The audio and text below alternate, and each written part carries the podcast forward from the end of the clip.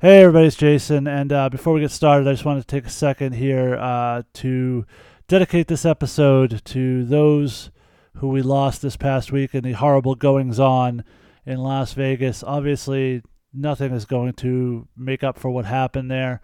Uh, Troy and I are going to spend the next hour, maybe two, uh, just trying to take you away from it, uh, give you a break from the real world, make you laugh and entertain you a little bit. And I hope we'll be able to do that. Uh, so let's get into it. Let's talk about a little wrestling, but uh, more than anything else, let's just uh, let's be kind to each other. Theme song. Ladies and gentlemen, we are live!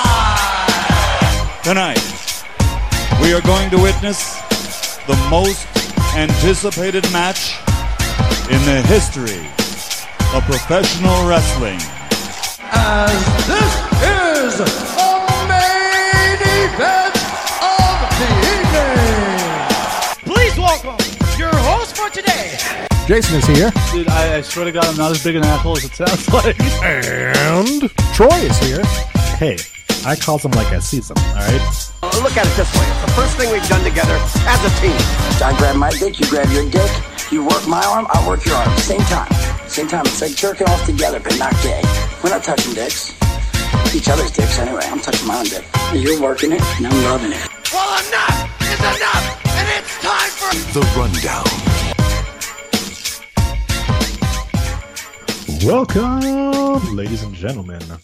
It is the Rundown Wrestling Podcast, episode 314. I am your co-host, Troy, and here with me today, fresh off a appearance on the Wrestling Podcast About Nothing, is Mr. Positivity, Jason. Yeah, that's the first time I've ever uh, received that title, but I'll take it. I'll take it. Uh, yeah, I had a great time. Uh, checked, hung out with uh, Mike Crockett last night in the uh, wrestling podcast about nothing. I encourage you guys to go check out our appearance. We discussed something we sort of danced around here uh, at one point on the rundown: the worst debuts for guys who would become stars. I think we did worst debut gimmicks on our show, but. Uh, had a great discussion, got some good feedback, and uh, good time. So hopefully uh, we'll we'll be able to cross promote with them a little bit more often. That is awesome, and hopefully their host is out more, so you get more opportunities for that. Yeah, well, the Kingpin was uh, traveling to Disney, so I'm not sure how often Ah. on an indie guy's salary that is that is doable. But that's you know we'll we'll see what we can do. That is true. Uh, that is true. But uh, really awesome to hear that you're branching out there and getting on a couple of new, a couple of different shows. And uh, yeah, I, I intend to give that one a listen. Sadly, I do not have an unlimited phone plan because Verizon sucks my dick, so I was not able to download it when it first hit. So uh, should have should have checked that before I left for work. But anyways. Um, I have an, uh, uh, an important question for you this week, Jason. What's that? Within the past two weeks, Mhm. how many dicks do you think Paige has sucked? We're no longer live on YouTube, so people can't see when you gesture like that. But uh, I, for the sake I was of, giving you the answer. I, I'm I'm gonna take your hint and say ten. That's right. It's time for the perfect ten. the perfect ten. A 10. A 10. A fucking 10. Leading things off, let's go ahead and bring back an old staple of the show, our favorite game. Will they or won't they fist? All right. So we got this. This was literally like we had talked about it last week, um, and I think the week before as, as well, where we had said, you know, if they were going to do a Shield reunion, were they really going to waste it on the Lion King and Curt Hennig's son? And the answer is, fuck no. Despite uh, how much joy Sal took in going, I thought you got no, no, Sal. Once again, No. no, No. no. Yeah, no. Uh, this week it became increasingly clear, in case you missed the memo last week, but it is going to be uh, the Miz joining forces with the Bar.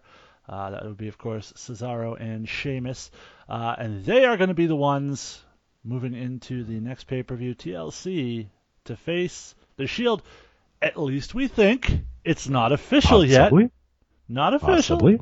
just sort of dancing around it a little bit. Yep. Um, yeah, and I don't know if, how many people thought the Enzo segment was the end of Raw and turned off, but if you didn't turn off the end of Raw, they did a segment uh, where you had Roman Reigns sitting, and then Ambrose comes in, I think, from his left, and Rollins comes in from his right, and it sort of looked like they were all kind of holding up their arms like they were about to fist, like they were thinking about fisting.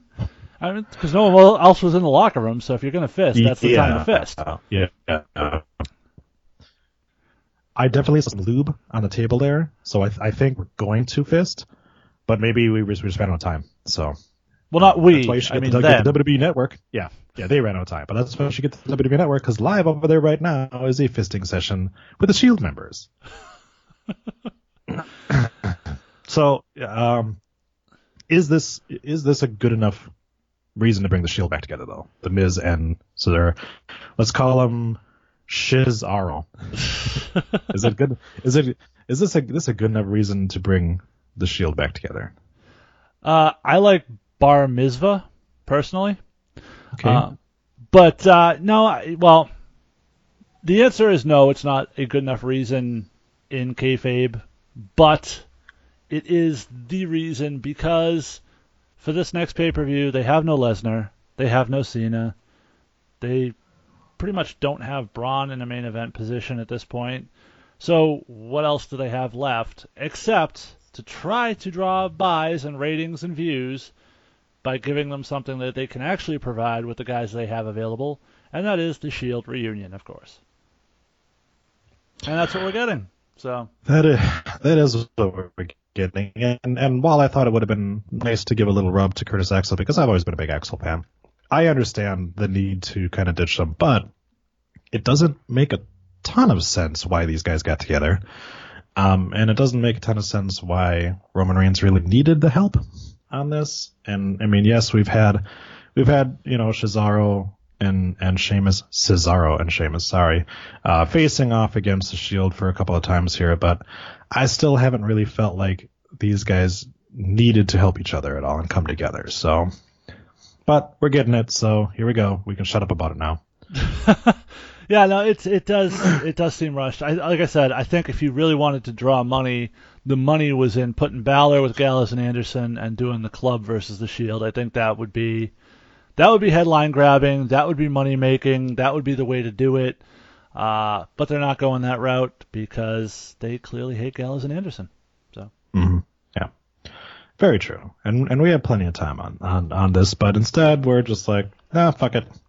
Uh, Jeff Hardy got hurt, so we can't spin off the Cesaro and Sheamus again to face off against them, and uh, Scott Dawson isn't healed up yet, so I guess we'll just go with this. Yeah, it is what it is. There's nothing you can do. Although. Uh, it's probably popular with our folks out in California, where Roman Reigns is from, uh, and apparently where we are quite Oh, there you go. popular, Troy. See We are fucking awesome. See how I worked that in there? Yes. So- yeah, this is why you this is why you should tune into. Oh no, wait, you can't. Nope, that was just us. you guys should have been watching YouTube. Sorry, Yeah. but instead we shut it down. But shout out to our listeners out in the sunshine, not the sun, that's Florida. The, what is it? The, what is California? Nope, you already fucked it up. Yeah, I know. Bear Country? No, no, I don't think that's it. No. And the, well, the home of the uh, reigning NBA champions, the Golden State Warriors. So there you go. And and the the birthplace of my quarterback and my boo, Aaron Rodgers. So Yes, that's true. Very true. all right.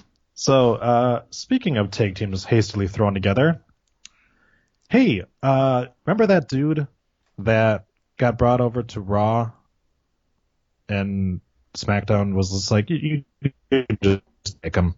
Uh, and we wound up bro- breaking up a really good team, and we then we tried to kind of get him over by himself. Um, hey Jason, what's what's the best way that we can think of to get Jason Jordan over?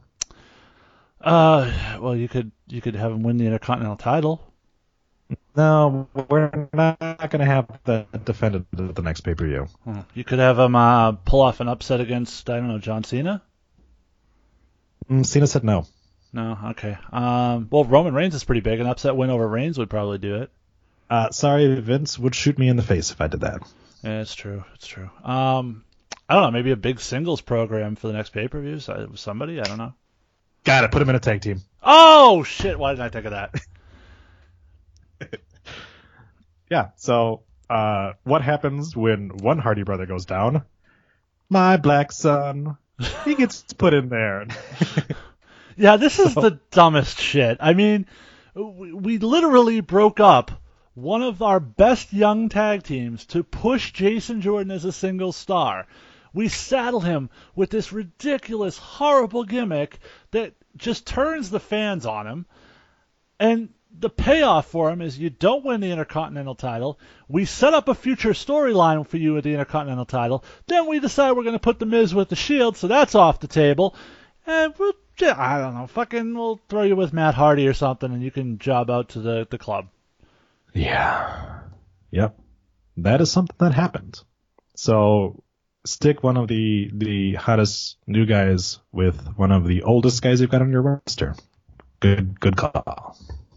Yeah, and it's not great for Hardy either because this, if anything, were to tell you they don't see money in Hardy as a singles guy, broken or not, it's this because here's your mm-hmm. opportunity, here's your chance to to make him credible and legitimate as a singles guy, and instead you're throwing him into just a bullshit mixed in, nothing happening tag team with another singles guy. Um, I, apparently, they think the formula of Jason Jordan and a white guy is what the, gets the job done, but uh, it doesn't. And it's, Well, I feel bad for the guy because I really do. considering that their formula for Chad Gable is Chad Gable and a black guy, I'd say say that we're pretty much uh, Yeah. par for the course in this one. I mean, if it, like, here's the thing: if you wanted to do this fucking Kurt Angle thing, just bring Alpha over. Then tell the mm-hmm. story of eventually. You could tell a great story. You bring them over as a team. They're winning matches, but Jordan's getting the pinfalls.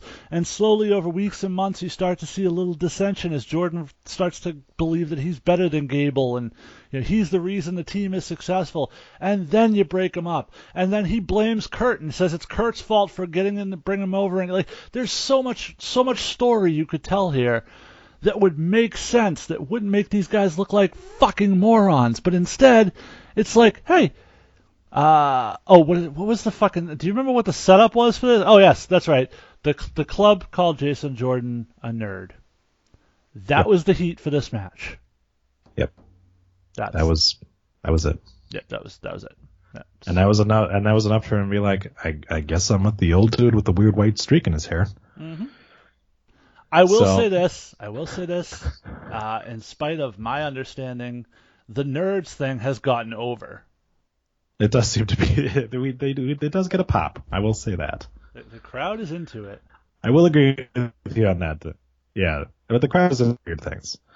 Um, and the the only Like thing I fisting. can hope is that maybe, yeah, like fisting. Yeah, my hope here is that maybe this this will finally be the catalyst um to to break Matt Hardy, and then he can spin off and face off against a dude who's going to dress up like a woman at the next pay per view. That's right. Bray Wyatt is going to be bringing Sister Abigail to the show, and we got what was perhaps one of the best promos he's given in a while. Um, and at least one of the, the more interesting moments um, that we've had between this feud that for some ungodly reason is still going on. Because as Finn Balor correctly put it, you beaten you got beat by the demon, you got beat by Finn Balor the dude in the leather jacket. Uh, so now you're gonna face Finn Balor the dude in the leather jacket. So what you gonna do, brother? And Bray's like, man, I got I'm gonna dress up like a woman, and I'm gonna show you my sister Abigail. So Okay, yeah, so so for those who don't know, let's let's let's, oh, let's I'm sorry, I'm I'm jumping I'm jumping I'm jumping the Wyatt family shark here. yeah let's let's clear Yeah. things up a little bit here. Uh, for those who don't know what Troy is referring So- to is the, ahead, the popular rumor search surfing the internet at the moment is that uh, there is in fact no female character who is going to play Sister Abigail. Uh, the storyline will be that Sister Abigail is a spirit that lives within the body of Bray Wyatt, sort of his alter ego, similar to um, Finn Balor's the alter Right. ego the, of the devil of the demon. Um, the re- I, I don't necessarily know that I buy this this rumor. Um, and the reason being, there's a lot of a lot of reasons that that wouldn't work for me, and I don't mean personally, but I mean in terms of kayfabe. Um, the, not the least of which is we heard a woman laughing. So Mhm. either Bray's vocal cords are incredibly diverse uh, and can can move up and down. Uh, the what's the uh, not the spectrum, but the I don't know what the fuck they call it. That Oh, he's on the spectrum, all right. I'll bet. Yeah, exactly. Um, or there's got to be a chick. There's got to be a chick. Has to So let's let's run down the the possible people that we could we could get as Sister Abigail. We have uh, Sarah Bridges, who of course on the Indies was Crazy Mary Dobson. Who's been rumored for this Uh, role for a while? So Yeah, and and she would be very good at it. Um, I don't think that they would break it up, but you do have Nikki Cross, Mhm. uh, who I would agree would also be really good. Um, there's always a possibility that um, secretly Rosemary has signed with WWE, but I doubt that. no. Although she would be really good at this as well. Yes. Um, and you There's know, Paige. I mean, Paige for sure is is one that I could see, but I think there's too much you know built up with her. But yeah, I could see them turn around and be like, "I've been doing this the whole time, man. My my baby sister's really British for some reason." but uh, so yeah, so they um, there was another. options. There, there was another. I oh god, I forget her her WWE name, but the the former Rosie Lotta Love there. Um, I forget what name Oh they're using. yes, she posted something on Twitter immediately after that that sort of hinted that she was saying that she was going to be Sister Abigail. So um, there are people, and, and of course those are always red herrings, and they're trying to get more followers and clicks and things like that. But at this point, we just don't know. Um, there Well, are we also we also can't rule out uh, Mika Rotunda, the Sure. actual sister of Bray Wyatt, uh, who, who because she wouldn't need to wrestle, uh, already works for the company in a production role. Would be easiest to uh, to slide her on in there as Sister Abigail. Uh, we Or- can we can rule out Bray Wyatt's wife um, because she is currently suing the WWE. Yeah, and I don't think that JoJo really fits the bill because that was kind of a white face. But there now that But he's we didn't free, see the ass, so it could. That's true. True. We didn't see the ass, but now that he's got nothing going on for SummerSlam, could still be Bo. That's all I'm saying. But enough speculation on that because who knows what's going to happen there. But I will um, say I do the- hope that we. Go ahead. Go ahead. I was gonna say I will say it's the first time since they've started this feud that I've actually been interested in where they're going with it. Um, you, you pointed out the idiocy of, you know, okay, well, you know, I, I you can't beat the demon.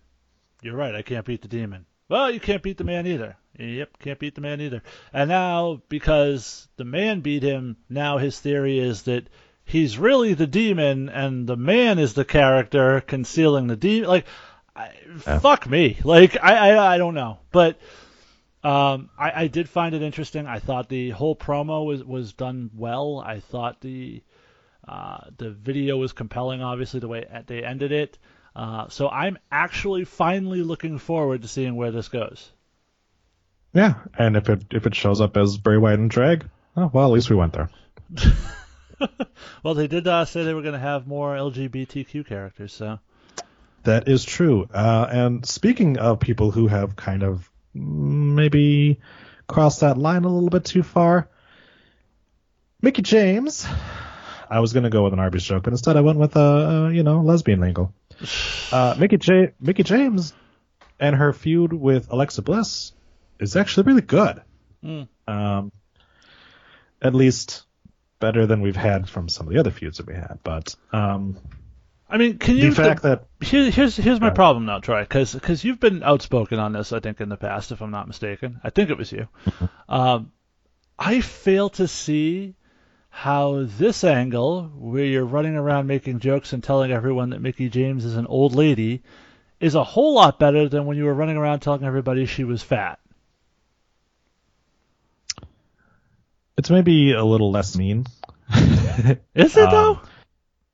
I mean, calling her old. Well, first of all, she looks amazing. So, and But she was never fat either, so that didn't matter. she she wasn't. But I feel like that. I feel like that's a lot more.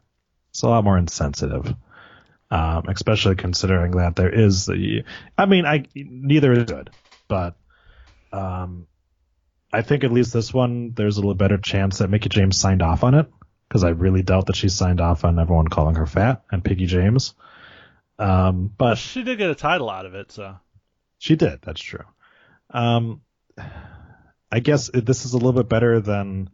This is still a little bit better than just being like this is over a dude kind of Sure. storylines that the women often do, Mhm. um, or the bitches be crazy storylines that we get all the time. This is at least something that is a little, little rooted in reality. That yeah, Mickie James is older than the majority of the roster at this point.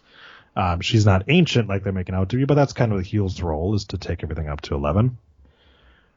So I'm I'm okay with it. I feel like there's much better things you could do because you know obviously this this is kind of tailor made to be that you know uh, if, if without Mickie James there wouldn't be Alexa Bliss quote unquote kind of things like that where you Sure. could play that off as you know kind of like what they did with with Cena and Reigns you know where they kind of talked about the whole passing the torch thing and, and the reluctance to pass the torch and you know Mickie James came back to win a championship not be a lackey but instead yeah we're just gonna make jokes so but it's WWE so Okay, so here's my problem with this whole angle, though, right?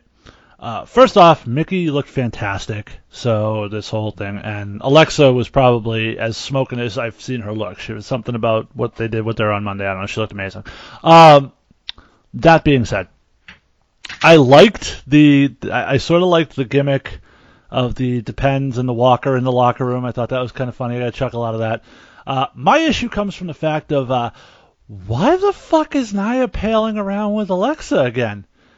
Didn't we just do a whole thing leading into and at the last pay per view where they, you know, Nia figured out Alexa was holding her back and dodging her and afraid to defend the title against her and yada yada yada and that don't I don't recall that ever actually being settled.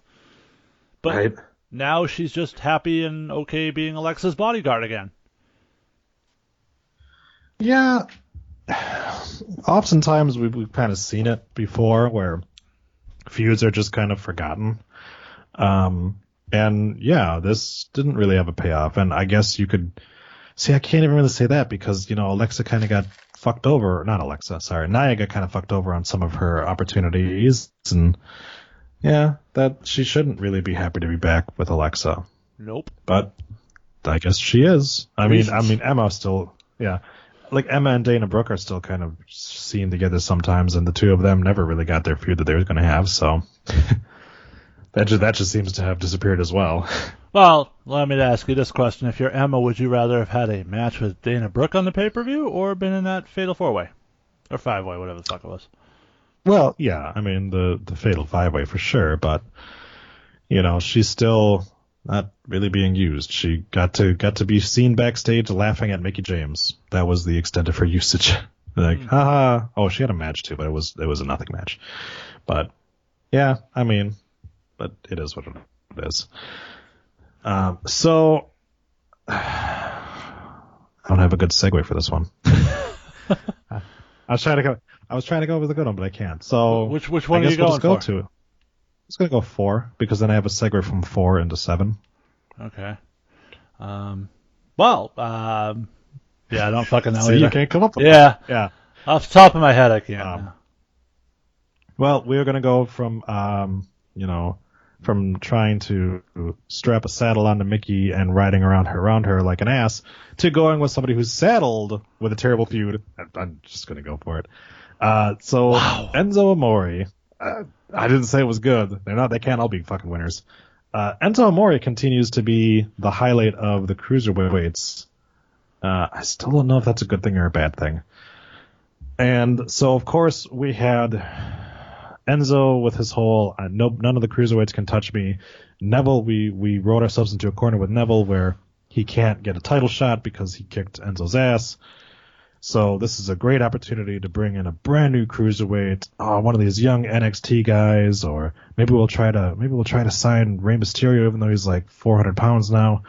Uh, who he is can we not. get- who who can we get to to face off against Enzo, who's not a current cruiserweight? Got it. Kalisto. That's impossible. was the- That's that's impossible. Sal told us that Kalisto will never be in the cruiserweight division. That's true. And then Sal was wrong. And if you had asked the audience, the ones that were still there and didn't take a piss break at that point, they probably couldn't tell you that Kalisto was not a cruiserweight because nobody cared about this. there was fucking crickets on this announcement. Yeah, I look. I thought I thought this segment was awesome. I loved Enzo's performance. I was very skeptical of Enzo as a heel. I think he's doing an amazing job right now, pulling it off. Um, whether it's feeding off real life stuff, whether it's you know dirt sheet stuff, who knows? But the reality is that the in ring product, the promos that we're getting from Enzo as a heel, are making this whole fucking thing worth it. Um, Yeah. the way he's just kind of now it's a double-edged sword because as a fan i'm being incredibly entertained watching him just rip the rest of the roster to shreds on the microphone at the same time i'm sitting here going well why the fuck am i watching 205 live if if this guy's telling me all these guys are fucking you know pieces of Yeah. shit like these are the guys that have centered that entire program around and you're telling me they're all fucking useless so Yeah.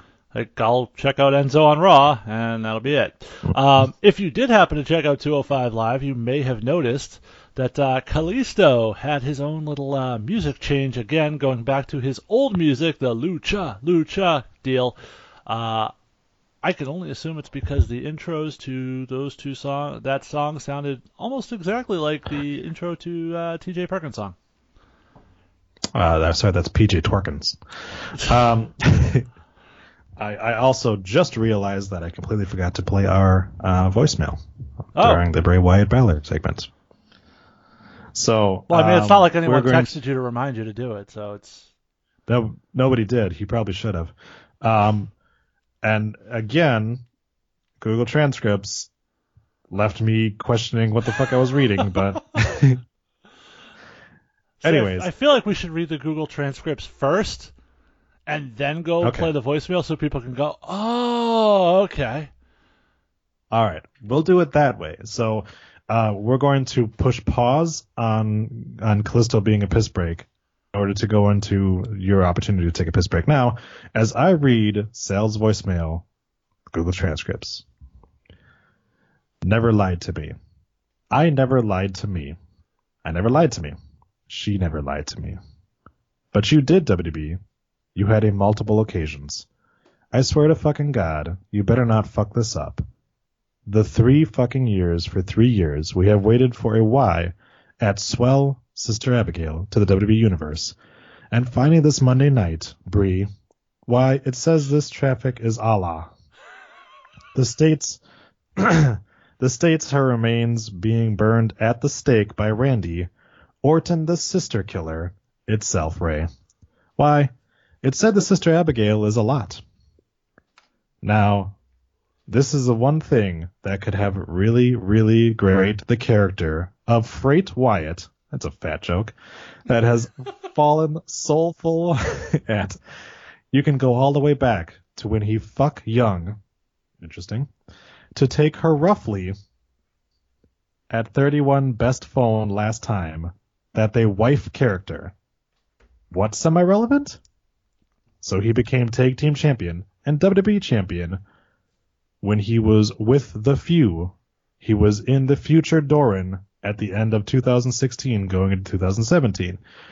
But what has he done? And it's not the wins loss records. Let's not the promos.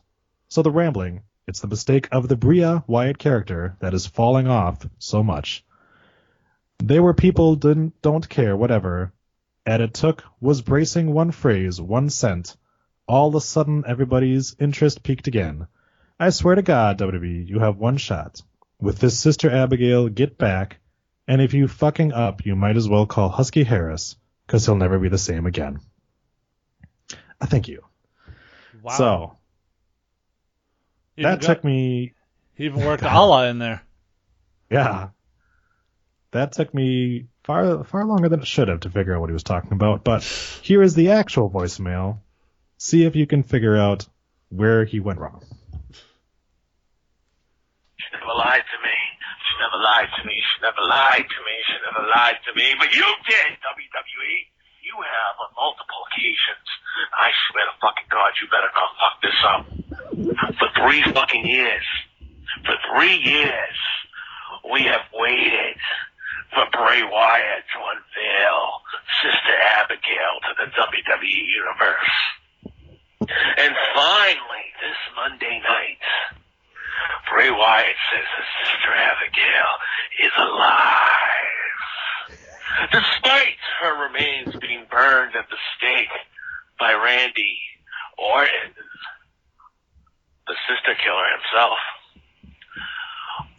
Bray Wyatt has said that Sister Abigail is alive. Now this is the one thing that could really reinvigorate the character of Bray Wyatt that has fallen so flat. You can go all the way back to when he fought The Undertaker at WrestleMania 31. That's the last time that Bray Wyatt's character was semi-relevant. Sure, he became tag team champion and WWE champion when he was with the feud. when He was in the feud with Orton at the end of 2016, going into 2017. But what has he done since then? And it's not the wins loss records. It's not the promos. It's not the rambling.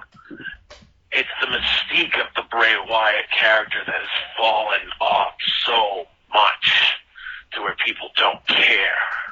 However, all it took was Bray saying one phrase, one sentence. All of a sudden, everybody's interest peaked again. I swear to God, WWE, you have one shot with this Sister Abigail gimmick. And if you fuck it up, you might as well call him Husky Harris because he'll never be the same again. I want to state for the record that when he fuck young to take her roughly at 31 was when was when he fought the Undertaker at WrestleMania 31. I enjoyed that far more than I should. All right, well, allow me to uh, point out a couple things here. First off, Randy Orton did not kill his sister. She was already dead. No. So he is kill You, He is a Yeah. legend killer, not a sister killer. Um, second off, if you're Randy Orton at this point, or you sort of got to be going like, whose fucking ashes did I just fuck with? Like, if that wasn't your sister, who the fuck did I burn? it was the person who gave his father AIDS. Uh, oh, sorry, hepatitis. Oh god. Same thing. Anyways, uh, we're gonna go from a questionable voicemail to a questionable gimmick. Is that hepatitis O'Neill? Just Yes, hepatitis okay. Uh, the questionable gimmick in in uh, the questionable gimmick in question that we talk about is NXT announced the return of War Games. Yes, uh, and this is gonna get this could get a little spoilery, but since they announced it on their own fucking website, I guess they don't give a shit about spoilers. So why the fuck should we? Um, Correct. Yeah, NXT did their tapings last night at Full Sail for the next couple months leading into the pay per view. Uh, not pay per view, but the next takeover special, I should say. Uh, and announced that there are going to be, they're going to bring back the double cage, two ring war games. Now, this doesn't surprise me because I know Vince wasn't a fan of it, but I know Hunter is an old school guy and probably was, uh, especially as a Ric Flair mark and that whole deal. Um, I have mixed feelings about this one. First off, for those of you who don't know, if you don't want to know, if you don't want to be spoiled, now's the time to skip ahead a little bit. Uh, but it's going to be three teams of three. You know, I believe it used to be two teams of four, two teams of five. Uh, we're going to have three teams of three in this thing. It's going to be uh, the Undisputed Era, Adam Cole, Bobby Fish, Kyle O'Reilly, uh, versus Sanity, versus, which struck me as weird, the Sanity thing, because they Oh well, they currently have three members. Yeah, that's right. I thought they had four. Uh, well, Nikki Cross, but you know she's not going to get in the cage. Um, and the third team is going to be wait for it, the Authors of Pain and Roderick Strong. Now I'm curious to see over the next couple weeks how we get to the Authors of Pain and Roderick Strong. Um, but this is a relatively high-profile gimmick match. This is one that's going to create and cause, and it already has a lot of uh, buzz on the internet amongst the smart crowd, etc. Um, I am a little surprised that they they're breaking it out in an NXT thing, unless this is sort of a test balloon. Um, I've always said logistically it's tough for the WWE because you lose a lot of those ringside seats. You lo- you lose your most expensive seating by adding a second ring and all that stuff. But uh, as it turns out, as of late, they have plenty of seats available, so you know, not as big a deal. Uh, but yeah, I'm a little surprised they're they're they're going this big for an NXT show. So the first um, War Games was looks like one, two, three, four, five people versus four people versus. Oh no, maybe not. No, I think it's five versus four. Because it was Hawk and Animal, Nikolai Koloff, Dusty Rhodes, and Paul Ellering defeated the Four Horsemen: Ric Flair, Arn Anderson, Lex Luger, Tully Blanchard, and James J. Dillon. That's five horsemen, by the way. Sorry, it's five on five was the first one. J- JJ Dillon was the manager. He wasn't an actual horseman. Oh yeah, and I guess Paul Ellering would probably be the manager too. So yeah, okay. So it was four versus four to begin with. Um, then looks like there's. Did you know there's 31 fucking War Games matches in the history of War Games? Really? I think some of them were fucking house shows, if, if I'm not mistaken. Uh, a bunch of fall brawls. Yeah. Um, That was the Shockmaster. Was the Fall Brawl was Yep. his debut? Yeah. Yeah, they are a bunch of fun. But obviously, the the big ones that everyone remembers uh, were obviously uh, Team WCW versus Team Hollywood versus Team Wolfpack in 1998, uh, which would be be three teams of three guys: DDP, Roddy Piper, Warrior, Hollywood Hogan, Stevie Ray, Bret Hart, and Kevin Nash, Sting, and Lex Luger. And the 2000 version, ugh, which was Russo's Revenge, Sting, Booker T. Goldberg, Kronik. So that's five people against Russo's, Nash, Jarrett, Steiner, and the Harris brothers, I- Don and Ron. So that was five I- versus five on that one. I believe that was not a legitimate actual War Games. I think the Russo one was the Ready to Rumble Triple Cage gimmick, and they called it like War Games 2000. But it Yep, was it was, not it the classic War Games. Yeah, so we'll call we'll call the one that we're going to continue to look at as Fall Brawl, September 13th, 1998. Team WCW winning against team against NWO Hollywood and NWO Wolfpack. So yeah, this is the thing that's going to happen. Oh, they also did it in uh, in TNA, didn't they? Did they? Yeah, looks yeah, looks like it. I don't remember that. They might have. I don't. Oh, sorry, it's just Lethal Lockdown. Oh, It's yeah, that was version of it. Yeah. yeah, that was a little bit different. That was a single ring with the yeah roof with the cage, etc. Oh, we did have uh, women's superstar superstars uncensored did a war games, which were two teams of trios, which was Mercedes Mercedes Martinez, who obviously was just in uh, the Mae Young Classic, Alicia and Brittany Savage beating Jessicka Havok, Allysin Kay, and Sassy Stephie, the Midwest Militia. That was probably a good match. Yeah, I bet. Anyways, uh, I'm I'm continuing to ramble on here because I don't want to talk about uh, Jinder Mahal and Shin- Shinsuke Nakamura, but really nothing else happens. Um, uh, good. yeah, so this is still a thing. Jinder Mahal beat the crap out of Shinsuke with the help of the, the Singh twins, and yeah, we're leading to a, another match of Shinsuke Nakamura against Jinder Mahal, despite the fact that Shinsuke lost clean. Oh, he didn't lose So- clean. I mean, he lost because of the, the interference of the Singh brothers. I So- remember it differently. If only, if only at this event there was some device that could prevent outside interference that we could, uh, I don't know, maybe utilize for this match to ensure that despite the multiple cases of outside interference involving the Singh brothers, that they could not get involved at the pay-per-view. Um, trying to think if there's any sort of device or contraption that they could use at the Hell in a Cell pay-per-view. To Are keep, you are you saying that you want this to be a ladder match?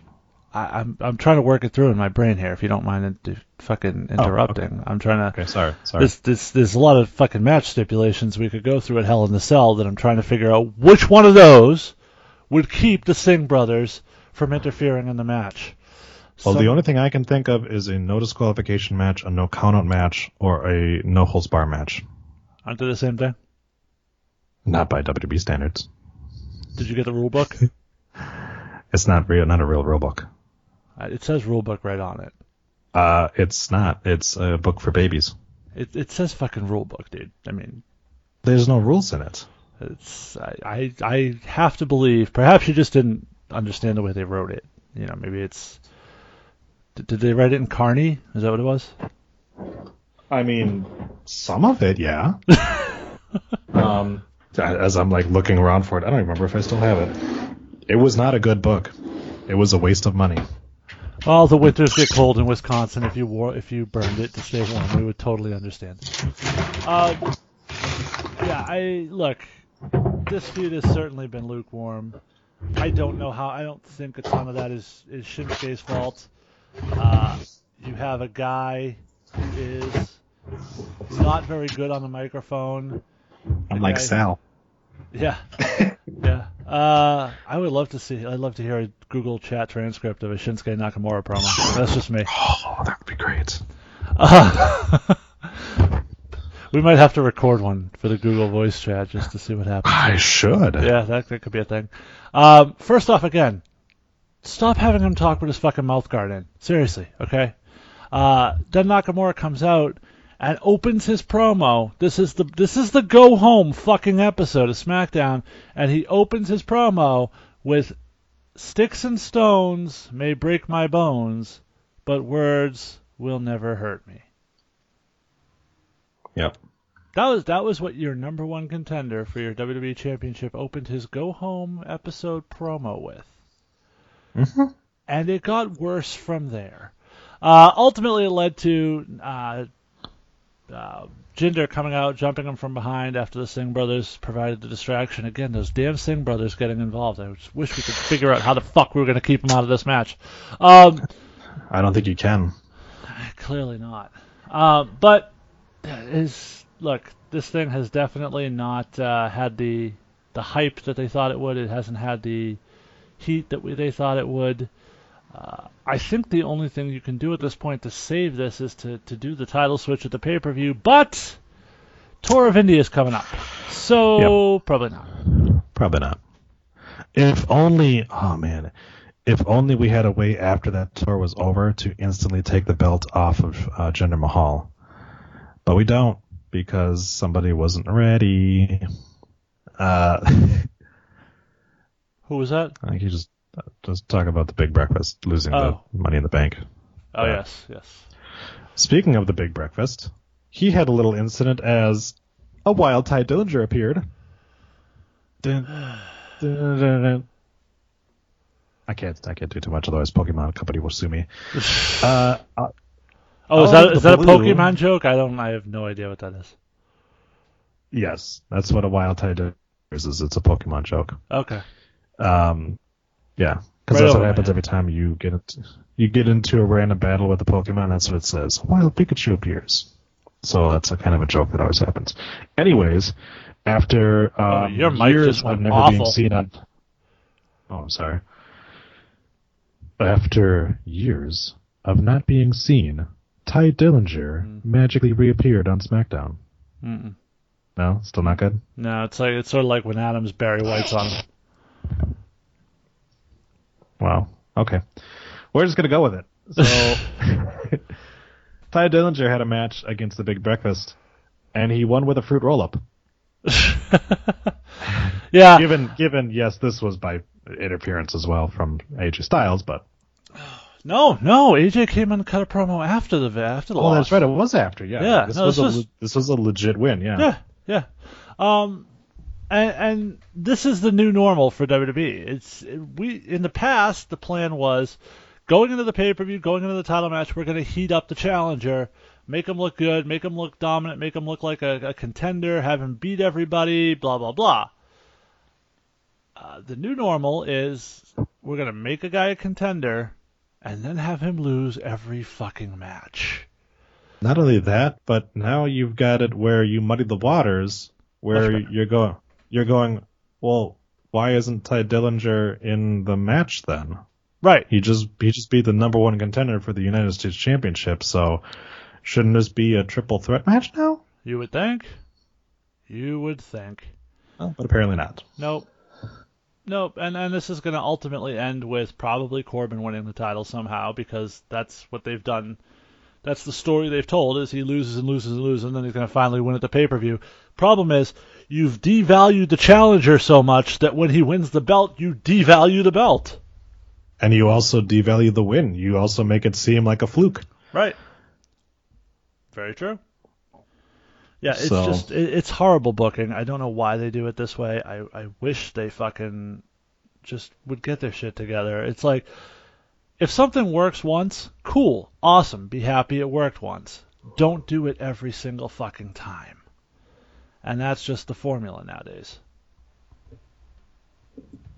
Very true. Speaking of what's become slightly for- formulaic, the Usos and the New Day continue to be the entirety of the tag division. And I'm going to lump in the fact that we had no fashion files this week as well. The only other member of the tag division that we have. Well, no, we have we have Gable and Benjamin, and That's not a real thing. we have the Hype Bros, and That this is going to be the I I promise you, and we're going to get to it in predictions. This is going to be the end of the hype bros. I, th- I feel like we've been saying that for like a year now, though. Yeah, but I feel like this is finally going to be the end of the hype bros. Uh, I know about that. I feel like this this is finally the time that TNA closes its doors. yeah, they, this is the time they will not kick out at two. Um, I feel yeah. like I said this this is the three count. He hit he hit 14 spears on John Cena. He's got to he's got to beat him now. There's no way he can kick. Oh, he kicked out. He kicked out again, and now he hit the AA, and now he won. I think you got that backwards. It was 14 AAs, then one spear. Oh yes, that's true. That's true. And I know So- because Sal was very fond of reminding us of that. You know, It took one. It took one. I can't do a Sal voice. Um, it's okay. it's okay. You can do it. You talk. can do a Tommy voice because that changes every time he calls. So That is true. That is true. All you gotta do is sound like an asshole. Um, so yeah. So the New Day and the Usos. I don't know. Do you have anything to say about them? Uh, easily the best tag teams in the company right now, top to bottom. Uh, match I'm most looking forward to at the pay per view. It's got build, it's got story, it's got two teams that can cut promos, and everything Biggie said on that promo on SmackDown was right. Every time they've been in there, they've they've blown the roof off. They've had the match of the night. Uh, these two teams have amazing chemistry. Uh, They're going to tell a great story. Uh, and I feel like when we leave Hell in a Cell, we're going to be talking about once again uh, that these guys just stole the show. Probably. Maybe it's just because I'm actually watching the beginning of the Usos on NXT Revisited that makes me not want to watch the Usos so much anymore. uh, but yeah. And of course, because nobody actually listens to my show or interacts with me about about, about my show, nobody went back and, and heard the Usos say, uh, fuck you, no fuck you, last- on last on, on episode 133. It happened. I listened to your show You listen I to my show, but uh, enough enough to know that you had another existential crisis this week. yes. that makes like three in two weeks, Troy. It's yeah. I need to I need to get get back to my Zen happy place, and NXT Revisited is not my happy place right now You, you need because to, you you need to go and watch the page videos and and you know take care of business. that's right. Yeah, I need to also um, cock my head very very extremely to the side and look at Charlotte's tits so I can see them on a on a same plane. Uh, um, but you know, I'll, we'll we'll we'll get there. But yeah, check out NXT Revisited, my little most recent episode. I thought as soon as they got an NXT champion that business would start picking up, but Oh, it that did. was not the case. It did. His first match was against Rick Victor, right. who hadn't been on the show in a month.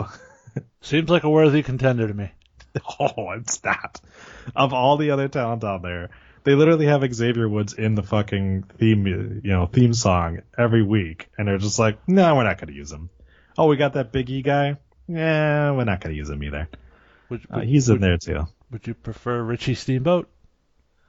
At least Richie Steamboat has some, pardon the pun, steam behind him. He at least has been on every week. That Okay. at least is a feud that I can see. Or hey, Jinder Mahal, I- the guy who just lost in the finals, he just disappeared. Nobody's going to believe him as a credible champion, Trey. That is true. I'm You sorry. can't do that. I apologize. Yeah. Uh, I mean, I would even take fucking fat ass Ohno at this point too, but you know, oh well. Yeah, it is Uh, nice to hear going through those NXT revisited. It, it is nice to hear that your your hatred for Cassius Ohno uh, is not based on timeline alone. You hate him Yes. even watching now. Back then, Mhm. That's true. That's true. back Yeah. before the ridiculous outfits, you still They're bad now. Yeah.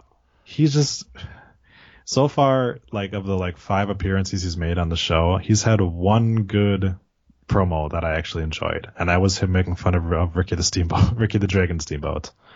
That was about it. Uh, but enough about that fat ass. Let's talk about other fat ass.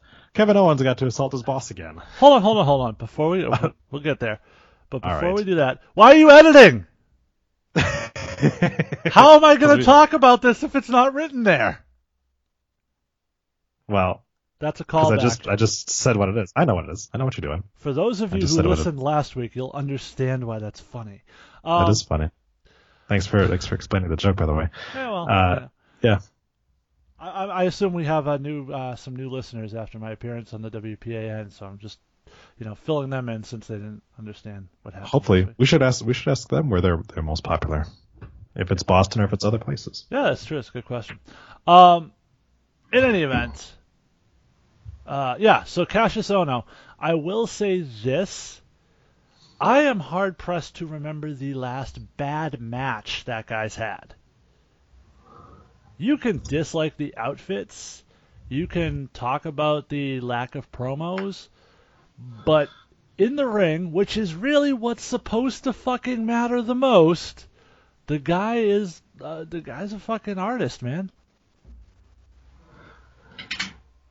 I completely agree. Um, it's it's been.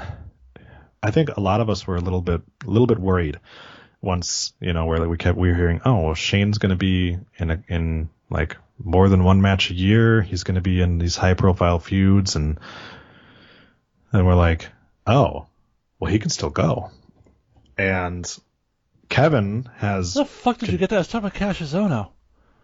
I'm moving on because Oh. I don't want to talk about Cassius. I'm I'm no selling you talking about Cassius Ohno because we because we have a topic. To get to. Okay. I thought you were talking about Shane. I'm sorry. I was looking up, I was looking up Portland professional wrestling. You blew your own spot there, Trey. I did I did blow my own spot. Speaking of blowing things, Paige is coming back soon. Yes. Uh, As Sister Abigail. that's true. Confirmed. Anyways, um, I don't watch a lot of Cassius Ohno matches, and I I'm kind of forced to watch Cassius Ohno matches for the old NXT. They mishandled him because first of all, he's that voice of his doesn't really translate to like big fucking brawling tough guy. He could talk just fine. It's just that he his voice doesn't match his body. And then once they have to have him talk more, you're just like, okay. But his gimmick also was kind of lame. And him showing up backstage with like a fucking man bun and like black rimmed glasses is not exactly what I would look at as a credible champion or a credible fighter. So Having Um, been in locker rooms around New England, I can tell you that the man bun has quite a following. Yeah, well. Anyways, speaking of fat guys, uh, let's move on to Kevin Owens. And, uh, um, yeah, Kevin Owens and Shane McMahon are going to be in another match, or going to be in a match, as to say. And this feud actually feels right for Hell in a Cell. Yep. This is actually one where you can go, oh, hey, that's that makes sense. Like they they beat the shit out of each other. They can't keep their hands off each other. What are we gonna do? Oh, I know. Let's go in Hell in a Cell. So I'm I'm happy about that. Um, I'm actually looking more forward to this match than I am to the Usos New Day. By the way, Well, you said that they beat the shit out of each other. They can't keep their hands off each other. This was actually the first time they touched. Was this weekend? Oh yeah, that's true. Was Yeah. this week on SmackDown? There's been a lot of back and forth verbally, and he beat the shit out of Vince. But this was the first time they touched hands. Um, look, I, I, first off, I'm pretty sure Shane sandbagged him on that power bomb because it looked like he, he, yeah, he. That was all Owens picking him up because Shane didn't post or something, but there was no pushback from Shane on that one. Um, so he pulled it off and put him through a table. I, I, I don't know. So, here's my problem. First off, you have Sami Zayn in the back warning Shane. And he tells Shane, you know, I've known this guy for years. He's almost ended my career when he gets like this. He's blah, blah, blah. And Shane basically says, uh, I'm Shane McMahon. You're a piece of shit. Fuck you. He can do it to you. He ain't doing it to me. Um, and then proceeds after last week when the match had to be stopped because Sami got powerbombed on the apron. Uh, Shane gets the shit kicked out of him, gets powerbombed through a table. Uh, is, is the match stopped? Is the fight stopped? Is Shane sent to a medical facility? No, no, no. Shane gets up. Shane walks back to the ring. Shane takes more punishment. Um, I The man, of, the man fought a helicopter and won. Come on. I, I feel like they sort of made Sami Zayn look like a piece of shit in this whole thing. Uh, unintentionally, perhaps, but it still is what happened. Uh, look, I'm looking forward to this match too. I think this is going to be one of those pull out all the stops. Uh, we're going to see blood. We're going to see some crazy stunt. We're going to see something ridiculous. Uh, I think the addition of the falls count anywhere stipulation actually makes this even more compelling because it gives them more thoughts. I think you look at like WrestleMania where they had the Hell in the Cell with Shane and, and Undertaker, and they do that big spot off the table, and then you still have to find a way to get back into the ring. And, and I think it kind of killed the whole thing. I think this gives them a better way to tell a story by, by adding the stipulation. Um, so I'm looking forward to it. I don't know if I'm looking. I don't think it's going to be quite as exciting or compelling as the Usos' New Day. Uh, it might come out of it as the most buzzworthy due to some ridiculously crazy stunt. Uh, and we'll get into predictions later, but I certainly hope that this is used to launch Kevin Owens rather than bury him. It'd be nice, but considering the history, eh. But um, I, I doubt you have it. But there has been some speculation that this is going to lead to uh, a return to Raw for Kevin Owens.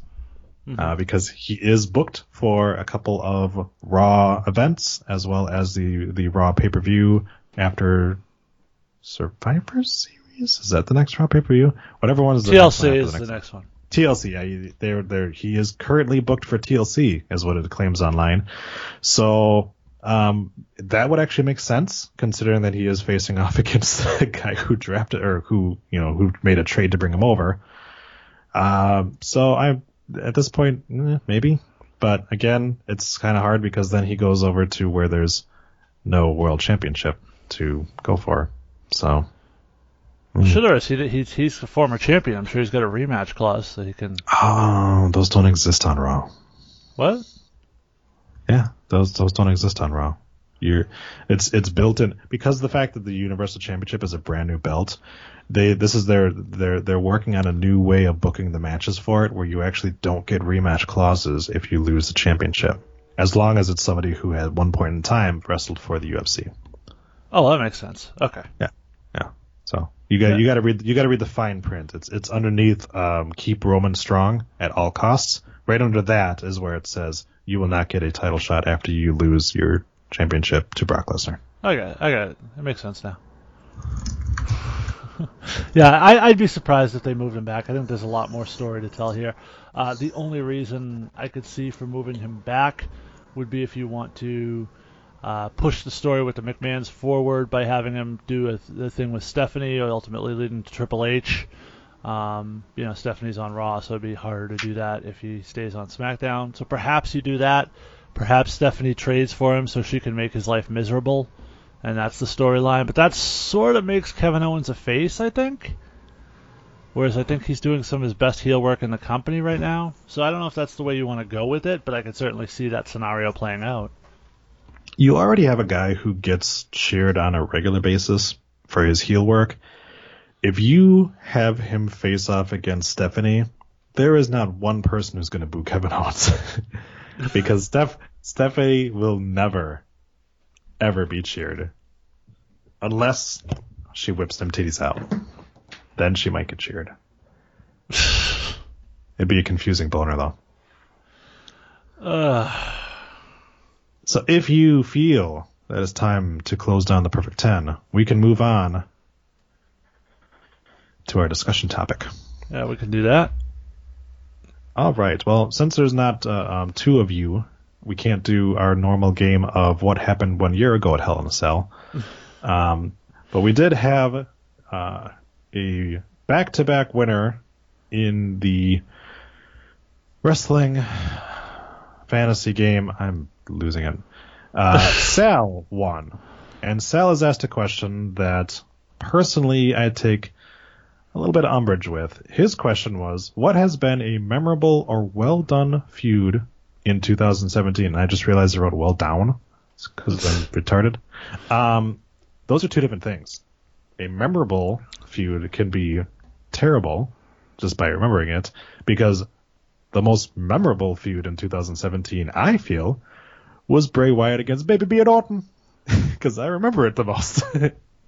uh, but in terms of well done feud, I mean, Owen Zayn has always been, you know, been great. they really That's- feuded in 2017, though. I mean, they've had They matches, but they always feud, but um, I would say the it's it's hard to say like Triple H and Seth because that was so kind of fucking start stop. But 2017 was when it ended and when it really you know picked up at main at you know at Mania and everything at that.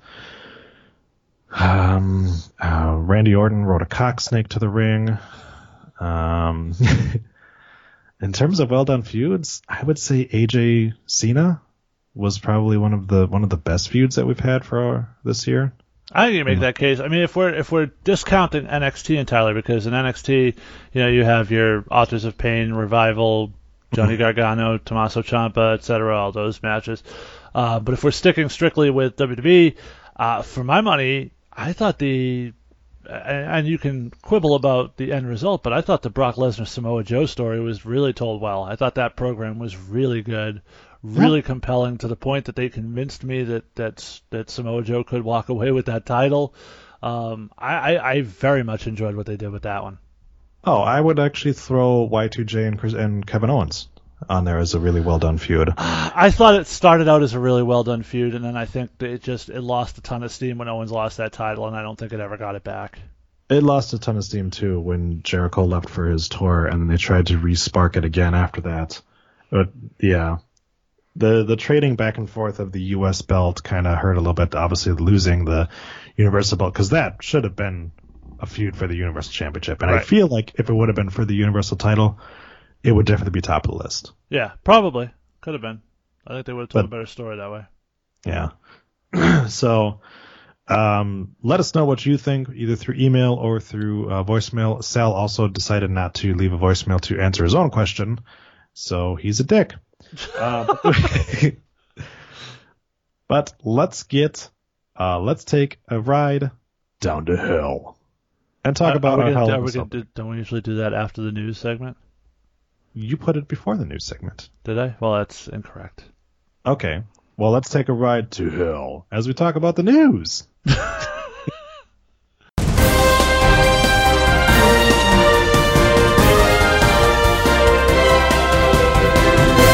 All right, this is one I'm not sure if you've uh, followed along on this, Troy, but in the past couple weeks, it's been revealed that there is an ugly lawsuit brewing between the new wrestling streaming site FloSlam and its largest, largest content provider, WWN, World Wrestling Network. Uh, the parent company who handles Evolve, Shine, Flow, Im- sorry, Full Impact Pro, and ACW. Uh, the lawsuit went public and viral very quickly, with both sides ta- taking to social media to out the other. Uh, first broken by David Bixenspan of Fightful.com, the story began when FloSports, the parent company who owns FloSlam, filed a lawsuit against the WWN for apparent breach of contract. The complaint read as follows. WWN induced Flow Sports to pay it hundreds of thousands of dollars based on data that was not only inaccurate and unreliable, it was just plain false. When pressed for the data that backed up WWN's spreadsheet of viewership, WWN originally claimed it had lost or deleted that information. Ultimately, WWN sent records listing many subscribers more than once and including purchasers of DVDs instead of broadcast services. Even with the artificial inflation of viewership, the numbers WWN attempted to account for were far less than those represented in the initial spreadsheet. Uh, WWN's lawyer Samuel Heller sent a letter to PW Insider to reveal the WWN side and announce their own countersuit, saying, Quote, while we prefer not to litigate cases in the media, it is clear that FloSports is attempting to use the press to create leverage in this dispute by spreading false, defamatory, and misleading statements about WWN. In reality, FloSports has wholly failed to honor its contractual obligation to promote WWN's events and has been unable to successfully integrate WWN into its mismanaged and failing subscription streaming platform. At no time has WWN provided incorrect, false, misleading information, and this lawsuit is nothing more than a transparent effort by FloSports to avoid its responsibility to WWN, its talent, and the fans. We are confident that the litigation will result in a uh, will result favorably to WWN. Strangely enough, the previous day, FloSports Senior Vice President and General Counsel Paul Herlo spoke to Bixenspan and Fightful.com and said that the lawsuit isn't to get out of the partnership. It really is our hope that we'll get back to talking to WWN and kind of work things out outside of litigation. Sometimes you have to file a complaint to sort I'm sorry, to sort of sort of protect your interest in particular situations. We are not apologizing that we did it. We chose to do it, but it's really our preference to have dialogue and work things out with them outside of litigation. And then WWN head Gabe Sapolsky tweeted this just hours before Evolve 92. FloSlam is refusing to broadcast tonight's Evolve event. We apologize, but this is their decision. Please contact them for customer issues. Just when it seemed FloSlam were open to dialogue, they pulled the plug on the recent Evolve streams for Evolve 92 and 93 and quickly removed all WWN content from their upcoming schedule. The only event upcoming is the IPW UK Super Show 12 on November 19th. FloSlam was also quick to put up a note to the subscribers that they would no longer be carrying WWN content, and those who wanted refunds could email them directly. Initially, many were quick to blame FloSlam for falling, failing in many of its obligations. Other promotions cited re- side relief at opting out of FloSlam last year when it was launching. Interestingly enough, over the course of the past year, WWN has stayed loyal to FloSlam when other promotions withdrew, such as PWX, OTT, and WXW. But then Adam Lash, co-founder of Powerbomb TV, the streaming site for other such indie promotions as Tier 1, Preston City Wrestling, Ottawa's C4, and Top Rope Promotions, unloaded on Twitter about the seediness of WWN's counter lawsuit.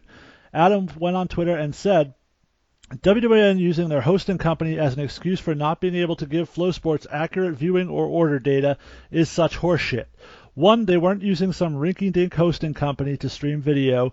You use a content delivery network in conjunction with your host. A CDN is made to deliver content to large numbers of people.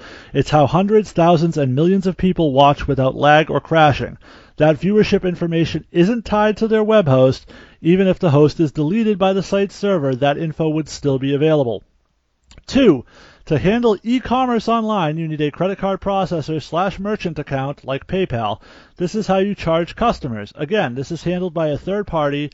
All order information, all revenue, etc., is kept with those companies and is readily available whether you host your host deletes your server or not. I've worked in e-commerce for nearly 20 years, seriously since I was 12 years old. If their excuse is the host deleted the info slash shut down, that is, in my opinion, further evidence of deception. WWN needs to think long and hard about all of this because this will absolutely not fly in civil court. While the average Joe or wrestling reporter might not know all of this, you can bet Flo's lawyers absolutely do and will turn that story into Swiss cheese.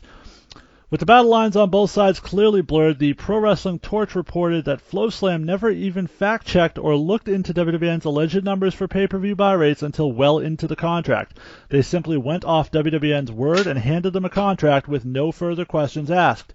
It wasn't until a few months ago when they asked for concrete numbers, which is when WWN allegedly currently allegedly couldn't find them due to the change in its web server. And with the FloSlam still keeping up all of WWN's book catalog, part of WWN's countersuit is most likely to include a cease and desist to take it all down. It is a battle that is only going to get messier, and it couldn't come at a worse time for WWN as they were poised to become a feeder system for the WWE. Uh, but between this scenario and the overbooking nightmare of Progress New York City through Gabe Sapolsky's hands, WWE may want to distance themselves from a promoter that seems to be making more enemies than friends in the past year. Um, I don't. I'm guessing Troy, you are not a subscriber to FloSlam. No. but this is this is a bummer because you know FloSlam was supposed to be the great alternative to the WWE Network, where people were like, "Well, we want our indie content," and this was supposed to get guys some TV time. It's supposed to get them more exposure, and anything that sets that back is is kind of a travesty for the guys involved. You know, this is um, shit sounds a little bit shady as well, um, which obviously it's the wrestling business. Everything is shady, but I hope this shit gets worked out, honestly, because you know we we need alternatives to WWE. We need these indie guys to be able to build the, their stardom up, and FloSlam is a great opportunity to get the you know to become more of a household name in the the wrestling community. Well, and right from the beginning, I mean, FloSlam sort of was a bit disingenuous in the beginning when they were selling subscriptions, and I think it's like twelve to twenty bucks a month. I forget what the actual amount is, um, but they were offering this service and talking about how they were going to get uh, ROH on there and all their pay-per-views and New Japan, et cetera, et cetera. Mm-hmm. Uh, when in reality they were signing people up under those pretenses with deals they couldn't deliver and probably at the time even knew they couldn't deliver. WWN mm-hmm. was their big cash cow. The Evolve shows are big business. Shimmer and Shine and all that stuff. Those are big business shows um, for the indie marks. And the truth is, that's off that content now. So if you're somebody who paid like for the year in advance, you're sitting there basically with your dick in your hand and a couple of small minor indie promotions that you can watch on there for the exceedingly excessive 12 to 20 bucks a month price tag. Yep. And you look Very at TNA, true. and we can say what we want about TNA Impact, whatever the fuck they're calling themselves this week, but they have their streaming service that they're launching, and I, I think last time I looked, they were they were planning on launching it at five or seven bucks. They're saying, hey, WWE has set the price point for this type of content. It's 10 bucks. We have mm-hmm. less content than they do. Our price point is lower than them.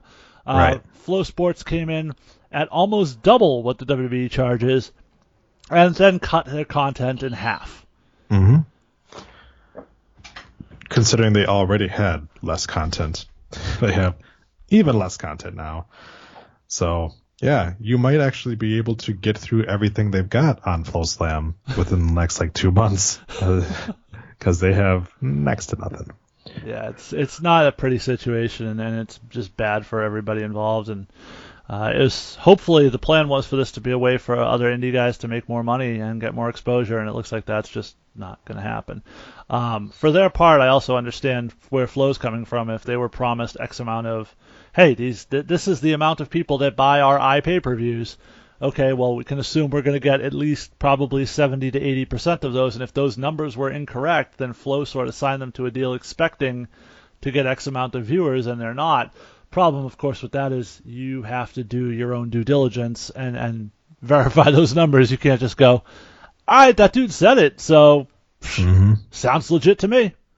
Yeah. And they wouldn't of, lie to us. Yeah, it sort of sounds like that's what happened. Yeah. anyway, some happier news, at least for JBL. It seems that there's a chance that Kaitlyn may be returning to the WWE. According to the latest issue of the Wrestling Observer newsletter, there has been talk amongst WWE officials about bringing the 30 year old one time Divas champion back. Last Saturday, Kaitlyn posted some photos of her training at the Main Event Training Center in Fort Lauderdale, Florida, and mentioned it was the first time she'd been in the ring in four years. She last wrestled in January of 2014. Uh, she wrote on Instagram, Holy fuck, I haven't sweat this much in a long time. I spent the morning training at Main Event Training Center with Pablo Marquez and his crew. A huge thanks to everyone for putting up with my rusty ass. I haven't wrestled in four years. I forgot how fun slash exhausting it is. Kaitlyn, whose real name is Celeste Bonin, sorted out, started out as a fitness model in 2007. She won the National Physique Committee John Sherman Classic Bodybuilding Figure and Fitness Championship. That's a lot of fucking names for one event. Uh, and came in fifth in the Arnold Classic in the NPC Figure figure Class D competition. I don't know what it is, but I instantly want to watch it. Um, in July of 2010, Bonin signed a developmental contract with WWE without having wrestled a single match. Later that year, she competed in and won the all-female third season of NXT, thus earning a spot on the main roster. She won the Divas Championship in January of 2013 and held the title for five months before retiring in January of 2014. Bonin married fellow bodybuilder PJ Braun on June of June 20th of 2014. On February 27th, 2017, she announced that she was splitting from her husband. Kaitlyn apparently caught the wrestling bug last month when she reunited with friends backstage at a WWE live event in Miami, Florida. Uh, Troy, yay or nay on the return of Kaitlyn to the WWE? I wish I was boning her. Hey-oh. I think we make that joke every time her name comes up. Why wouldn't we? Um, I guess. Couldn't hurt. I was always a fan of hers. I thought she was uh, underrated as a performer. Yeah, I mean, I mean, she wasn't I- Dean Malenko, but yeah, that's true. She's a big, strong girl, and she played the powerhouse role well. I thought her her Yeah. match her matches with AJ were really good. I thought. Yeah, I get to watch her now when she's not nearly as athletic as she is today. So, yeah, it's uh, yeah, sure, uh, more the merrier. Plus, now we've seen her naked, so there's that too. That is true. That is true. And JBL definitely jerked off to those pictures. Oh, bad. Yeah, for sure. Uh, we've been talking about the Twitter exchanges between Luke Gallows and Karl Anderson and the WWE Hall of Famers Rock and Roll Express briefly. Uh, this past week, the Raw Tag Team Champions, is- or, sorry, the former Raw Tag Team Champions, issued a challenge to Ricky Morton and Robert Gibson for a match at the November 25th Starcade Live event in Greensboro, North Carolina from the Greensboro Coliseum. Morton and Gibson were previously advertised to appear at the show, but PW Insider now reports that the match is in fact scheduled to happen. WWE has not confirmed this match, but they have retweeted the comments between the two teams. Uh, there's been a lot of speculation on the Starcade event airing on the WWE Network, but word as of now is that the show will just be a quote jazzed up, non-televised live event. Like Um, Beast in the East. no, no, that was actually on the network. Oh, uh, that's true. Yeah, this. Uh, do you have any interest in watching the club lose to a couple of senior citizens? Nope. I have no interest in Starcade coming back. The card looks really good, to be honest. It, it's a it's a stacked lineup. Um, in some ways more interesting than the pay per view that's coming up this weekend. Uh, but um, look, uh, we're we're doing the angle with somebody being too old to compete on Raw, and in this case, you have guys who really are too old to compete. Jerry Lawler can't wrestle, but these guys can. Yeah. Did you watch these guys at the Hall of fucking Fame? Yeah. I blame Matt Hardy How? because he keeps because this whole like tag team championship thing, and he brought. Yeah, but mind. that was that was like a fucking TV show. That shit was all edited, so they didn't have to actually do a match in front of people. well, they're doing it in front of like sixty people. It's a house show. Let's be honest here. Ugh. All right. Well, speaking of tag teams, and we touched on this a little bit last week, but uh, the Young Bucks revealed that they were re- they recently received a cease and desist letter from the WWE after staging the Bullet Club invasion outside of last week's Raw in Ontario, California. The Wrestling Observer newsletter reports. I wonder how the Wrestling Observer newsletter got comments from the Young Bucks. Uh, it reports that the WWE claimed that the letter that the Young Bucks were using on their, was their intellectual property, mainly the Too Sweet hand gesture. WWE claims ownership of the hand gesture due to their purchase of WCW's intellectual property. The Bucks have removed all references to Too Sweet from T-shirts on sale on YoungBucksMerch.web.com website and their ProWrestlingTees.com store. The Bullet Club appeared outside of the Citizens Bank Arena in Ontario after doing a signing at the Hot Topic store in the area earlier that day. The invasion was filmed for the Being the Elite series on YouTube and the continuation of a recent storyline they had been doing on the show. The storyline, which essentially turned into reality, was brought on by two things. Bullet Club member Cody Rhodes no longer being able to use the Rhodes name since WWE claims it as their property, and the Bucks receiving a cease and desist letter from the owners of the Comedy Central's Rick and Morty show after they produced a Rick and Morty parody t-shirt. The storyline on their YouTube show was that there had been a mysterious WWE stooge contacting Cody, and suddenly, through magic references to terms they had been seeing, they had been using regularly, like Too Sweet and Fuck the Revival, were mysteriously edited off the show, and when they tried to speak the terms, mysteriously they couldn't. They expand, they expanded to the idea of Bullet Club member Marty Scurll no longer being able to use his umbrella gimmick because WWE's Jack Gallagher, Gallagher had stolen the idea. A recent storyline development on the show had Bullet Club member Adam Page being kidnapped with the idea that it was the WWE who kidnapped him. The final being the Elite episode that aired before the Ring of Honor Death Before Dishonor pay per view had Page kidnapped with his mouth duct taped shut, his hands taped together, and his eyes taped open while being forced to watch WWE programming. Regarding the invasion outside of Raw, the idea is that the Bullet Club was going to Raw to demand Cody get his name back, Scurll get his umbrella back, and the Young Bucks get their catchphrases back. And Page got revenge for being kidnapped. During the skit outside of Raw, they parodied the DX WCW Nitro invasion from years ago as Nick Jackson used a loudspeaker to say they were coming to get their friends Finn Balor, Luke Gallows, and Karl Anderson. This was the same bit Sean Waltman did during the DX skit, saying they were coming to get their friends Scott Hall and Kevin Nash. The skit outside of Raw had other references to the DX segment as well. They also poked fun at the WWE for having to paper the show, with a fan saying that he was only there because he got free tickets. Meltzer speculates on this being the one thing that's in the skit that the WWE really would not be happy about. The WWE cease and desist letter, which was sent the next day, claims intellectual property violations for the Bucks Too Sweet Journey DVD and Too Sweet t-shirts. Photos of the Bucks with the Too Sweet symbol and their Too Sweet women's leggings. The letter threatened legal action for damages up to $150,000 per item, any profits made on the sale of those items, and legal fees. It's worth noting that the WWE never registered ownership of the drawing of the Kliq hand gesture until 2015. While the WWE never used the symbol for years, it became a regular part of New Japan Pro Wrestling and the Bullet Club when Prince Devitt started the group before he came to WWE and then became Finn Balor. The Bucks started marketing the symbol in 2013, but the Observer notes that getting into a legal battle with the WWE over the symbol would be very costly for them. In a related note, uh, they released a cease and desist T-shirt on Pro Wrestling Tees uh, two days into two days before the end of the month in September.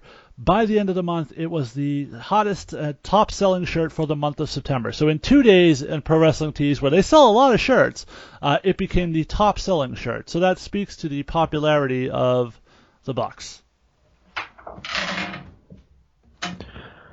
I don't know that I believe that they actually got a cease and desist letter believe it's been confirmed by the WWE themselves. Hmm. Maybe. I guess.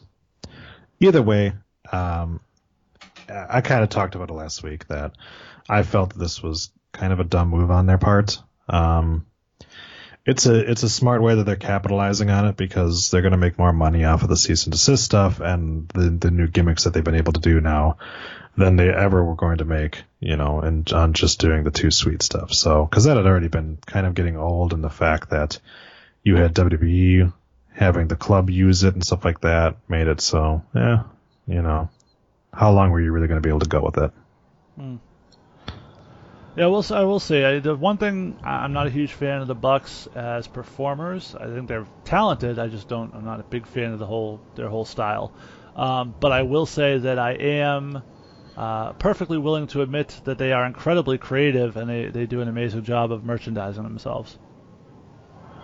Yeah, I mean, you know, their deal with Hot Topic was was one that you know we were kind of surprised that they did, but also it wound up being very lucrative for them. So, yep. yeah, absolutely. You know, more power to them. You know, any any way you can make money in this business, go for it. And speaking of people who won't be making money in this business in a while, uh, it's believed that several Impact Wrestling departures will be announced soon. I'm guessing Jarrett. Uh, and former tag team champion Robbie E announced on Twitter that he is leaving the company. So, uh, Troy, what is your favorite match from the Robbie E era of Twitter of uh, Impact Wrestling? I actually like the bromance, so I'm not gonna I'm not gonna be that mean on him. Uh, I mean, Robbie E is a, a fine performer. He's the Mojo Rawley of that group, though.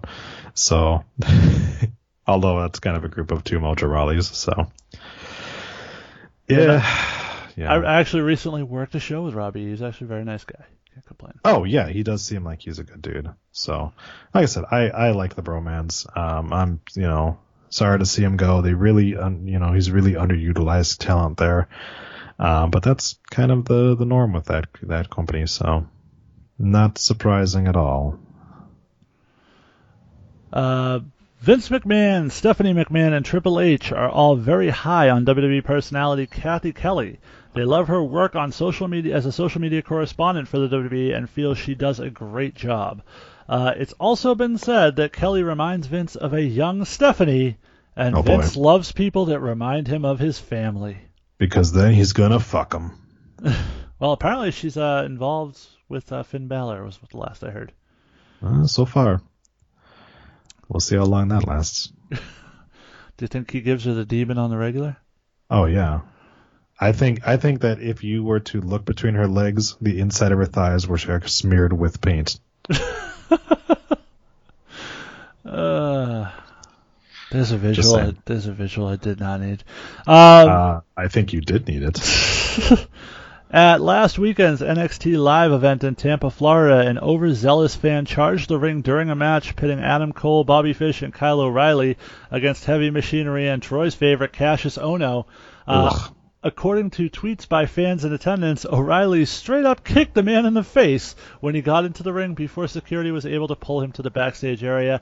And to that I say, salute to you, Mr. Kyle O'Reilly. Why do people still do this shit? You're going to try to rush in and take out people who work out 27 times a day. That is your plan? Uh, well, we Because also that uh, doesn't seem smart. And that's that's the old school mentality too. Now they t- sort of teach guys don't attack them, let security handle it. You know, don't put your hands on them. You don't want to get sued, etc. Uh, Kyle O'Reilly's like, fuck that. I'm I'm kicking a motherfucker in the face. Kyle O'Reilly's like, you're going to come in and interrupt my match? Fuck you. Right. That's pretty much what happened. Yeah. And So- WWE is kind of kind of in that position where it's like, well, I mean, we tell them that they shouldn't, but they also need to defend themselves. We're not going to, yeah, you know. Yeah. So So kudos to Kyle O'Reilly for that. yeah, kick some Morris. Uh, let's see. There's a couple of these I don't think we need to touch on here. Uh, interesting. We talked about Enzo Amore over the weekend. Corey Graves had said that he quote failed as a father after cracking a joke about his son celebrating like Enzo Amore. Enzo did not let this go as he responded to Graves. Uh, the tweets went like this: Corey said, "My son just ran to second base and danced like at real one, which is Enzo's Twitter handle, uh, to celebrate. I have failed as a father." Enzo responded with, Nah, you didn't fail as a father, you failed as a wrestler, and that's why they dressed you up in a suit and told you to sit down. He had Uh, a concussion. Also, if you've noticed, uh, Corey's commentary has gotten a lot more pointed towards Enzo, and Enzo even took the opportunity to uh, take a shot at Corey during his promo this week on Raw. Uh, clearly, some heat between these two. Hard to say there isn't. You know, I think that we knew that there was some heat originally between these two, and there always has been. So this just kind of keeps going with it. And that's not the person that you want to have heat with. I mean, because otherwise you'll end up like, uh, you know, uh, Elias Samson. Wonder why the fuck this guy keeps making fun of me. Uh, closing out the news today, the New York Daily News reports that Shane McMahon filed a lawsuit last year that accused the owner of a company based in growing marijuana of duping him out of $500,000. The gist of the story, the way it was reported, was that the son of Linda McMahon, the head of the Small Business Administration, had put up $500,000 for a large stake in EnviroGrow, which was a company developed to sell prefabricated modules for growing marijuana in states where pot is legal for medicinal and recreational use. A state I am happy to live in. Uh, the story noted. the story noted that other members of Trump's cabinet have been adamant that marijuana shouldn't be legalized. Uh, Linda Mc. Oh, sorry.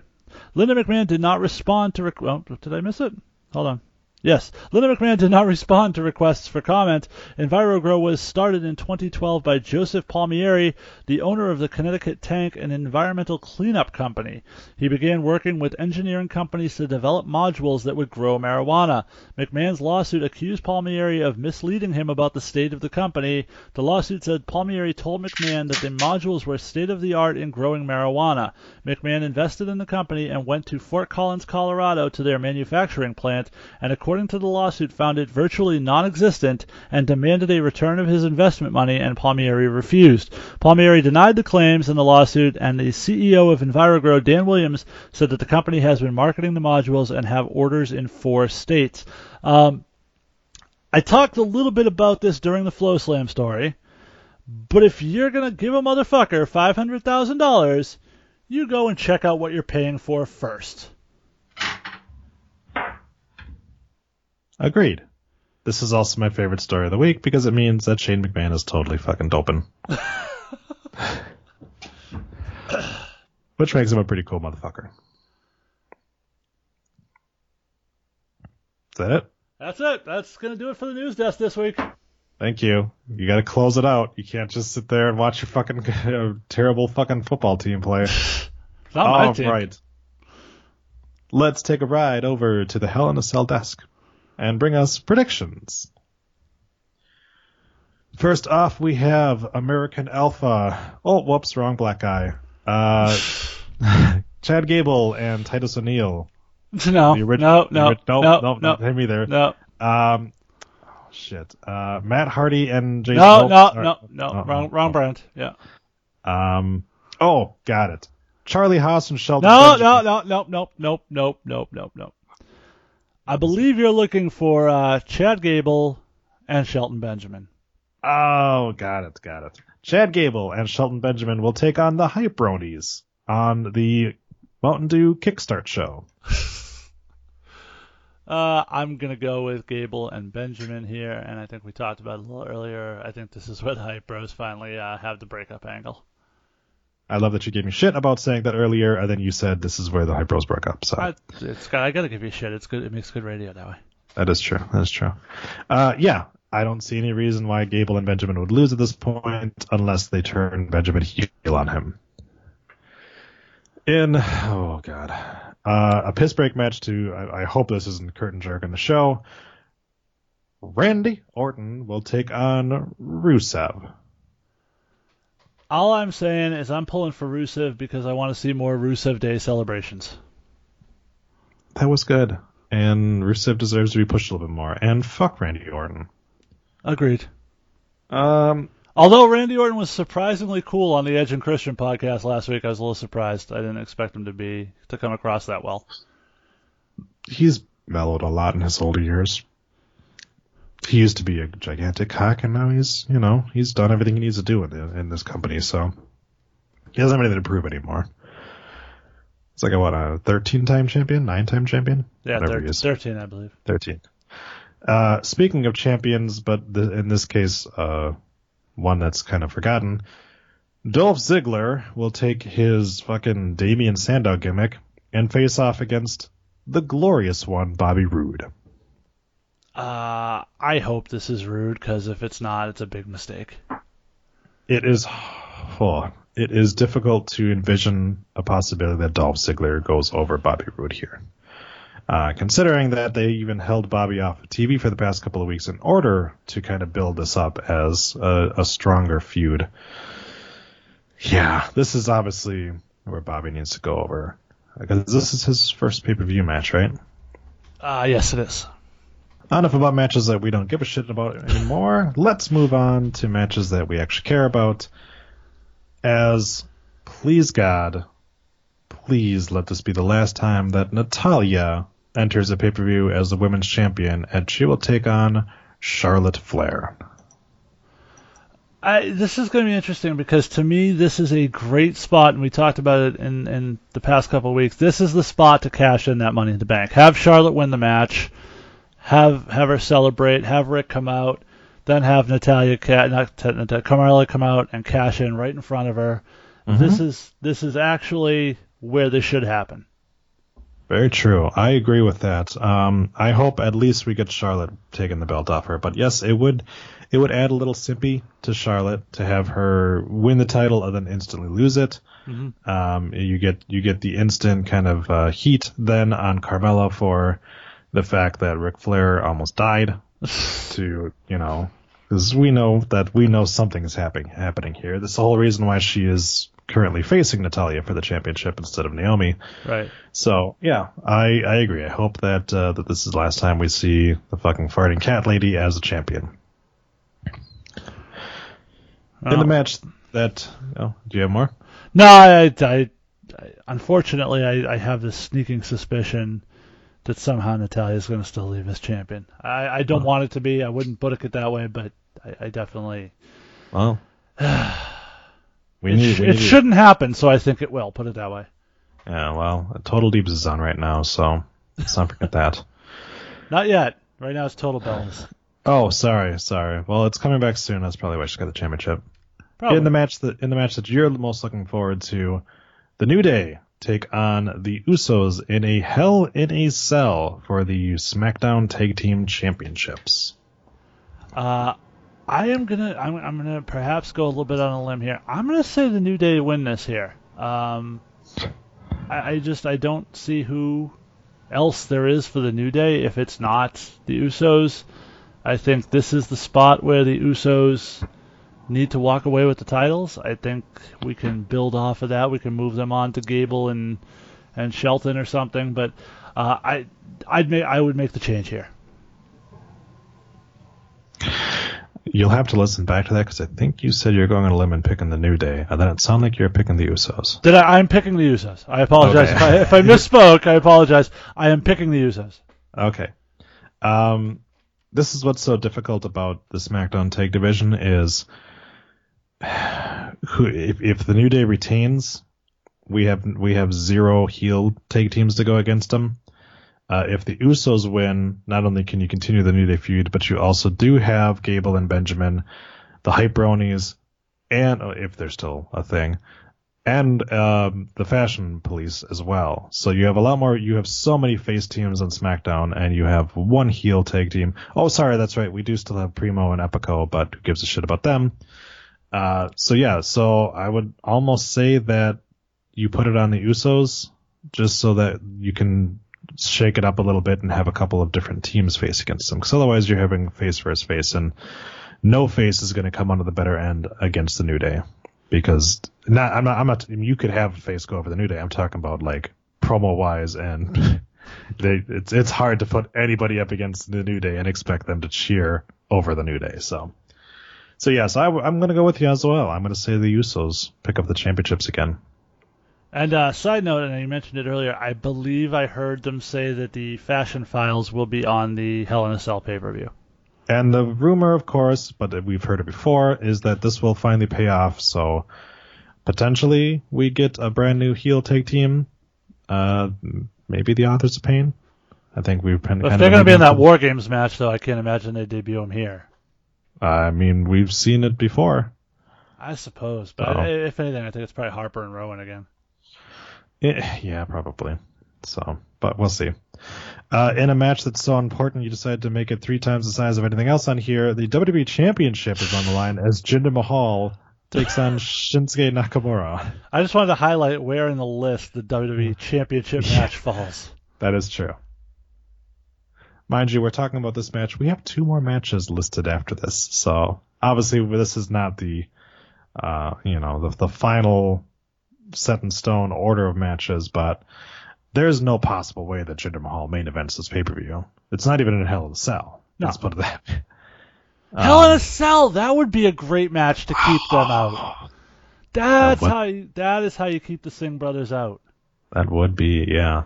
So we talked about it before, and I'm right there with you. I, as much as I'd like to see it, I don't see them putting the belt on Shinsuke here. I see Jinder still keeping it, if only because we're kicking off a tour of India.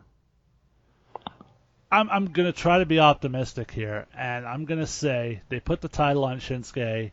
Maybe he drops it back on the tour of India, um, but I'm, I'm gonna try to be optimistic. I'm gonna say Shinsuke wins. Okay, fair enough. Oh, that's right. I was I was sorry. I I was like I'm like wait, John Cena's not no John Cena's not on Spectre anymore. The United States Championship is online as AJ Styles takes on the guy who just lost to Tye Dillinger, Baron Corbin. Is that how he's? That's how they should announce him. Now making his way to the ring, the guy who just lost to Tye Dillinger, Baron Corbin. If if o- if only the previous match they can say now make his way to the ring, your WWE champion, the guy who lost to Mojo Rawley, Jinder Mahal. That would make for a great introduction. It would. It would. So, AJ Styles, does he finally lose this United States champion to somebody else so we can get him back into the main event picture? I hope so. I feel like, like I said earlier, I think this whole Baron's losing everything is simply a device to get to Baron winning the title. Uh, you've also already set up the following match, the first program with Tye Dillinger by virtue of Dillinger beating him. Uh, so I think everything is in place for Corbin to win the title here. I would like to see the Big Breakfast take on the United States. Um, it's difficult though because again, you know, uh, AJ is still over, and depending on what they want to do with the United States Championship, he brings a lot of prestige to that belt. So, um, but uh, I think that I think they're done adding content for his DVD, so this might be the time that they have him drop the belt. Now, correct me if I'm wrong, but isn't McDonald's America's favorite breakfast? Uh, so are you saying that Baron Corbin should rename himself Baron McCorbin? You could do that. Okay. Only if he wins, though. If he doesn't win, then it just would be fucking weird. Huh. Oh, that's true. And in what will most likely be the main event of the program, Kevin Owens takes on his boss, Shane McMahon, inside a Hell in a Cell. It has certainly been the main event in terms of the build. It's been the best program on WWE television, Raw or SmackDown, for the last month or so. Um, easily the match that uh, should steal the show, should garner the most attention. We talked about it. Uh, I, I if Kevin Owens doesn't go over here, then I don't know what the fucking point was. Uh, Kevin being the nemesis of the McMahon family as a storyline should continue until ultimately, I, I, you know, wink, wink, nod, nod. It's it's Triple H that probably defends the honor of the family. Uh, but I, I think for purposes of right now, for this storyline, Kevin Owens needs to go over. I agree, and you know, Shane doesn't. Shane is one of those guys that he's kind of untouchable in terms of wins and losses. So it doesn't matter if he loses to Owens. It matters if Owens loses to McMahon at this point, because he does need to be continue to be shown as a credible person, and especially because you know, right now he could be easily thrust back into the WWE Championship match or or any kind of championship match, and be credible. And if you have him lose to Shane, he loses a little bit of credibility. So I think that we are all set in terms of our Hell in a Cell predictions. Uh, I think we both are hoping for a cash in, Yes. um, but we will see what happens there. Um, but with that, I think it's time to go on over to the independent scene. Jason, Yes. what's going on in Lucky Pro Wrestling? Uh, Lucky Pro Wrestling, they're presenting Fall Frenzy on Saturday, October 14th from the Elks Hall in Clinton, Massachusetts. All good Anthony Green and the LPW champion Vern Vicallo will have a pick your poison match. Anthony Green has decided that Vern Vicallo will defend the LPW heavyweight title against the kingpin Brian Milonas, and Vicallo has chosen Green's opponent, opponent to be fellow horseman, the first ever LPW champion Mike Webb. For the first time ever, the LPW tag titles will be on the line in a last team standing match as the Aristocrats, Zachary Pierre Ballou and Tomahawk, defend against the heavy hitters, and it is, of course, the hitters' last chance at the tag team gold. The Riot, Kellen Thomas will take on Big Jim Anderson. Also announced, Brickmass Stone will defend the Hard Knocks title against Cam Zagami. Davienne will defend her LPW Women's Championship in a four-way dance against Delmi Exo, Adira, and Isana. That guy, Scotty Slade, goes one-on-one with the almighty Anthony Stone. Tyler Nitro takes on Machado, accompanied by Taylor Hendricks, and also scheduled Ilya Markopoulos, Christian Casanova, Natalia, not that one, Christopher James, Pitbull, Marcos Santiago, and the return of the Halloween Battle Royal. I feel like Taylor Hendricks should also be accompanied by her tits. if you are in the West Allis, Wisconsin area, check out Brew City Wrestling as they bring the 12th annual Halloween show on Friday.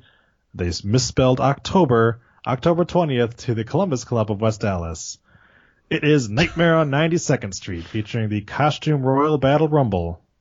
Bell time is 7:30 p.m. I'm sorry, what'd you say? See, they do it twice, so I know for a fact that that's what this is actually called.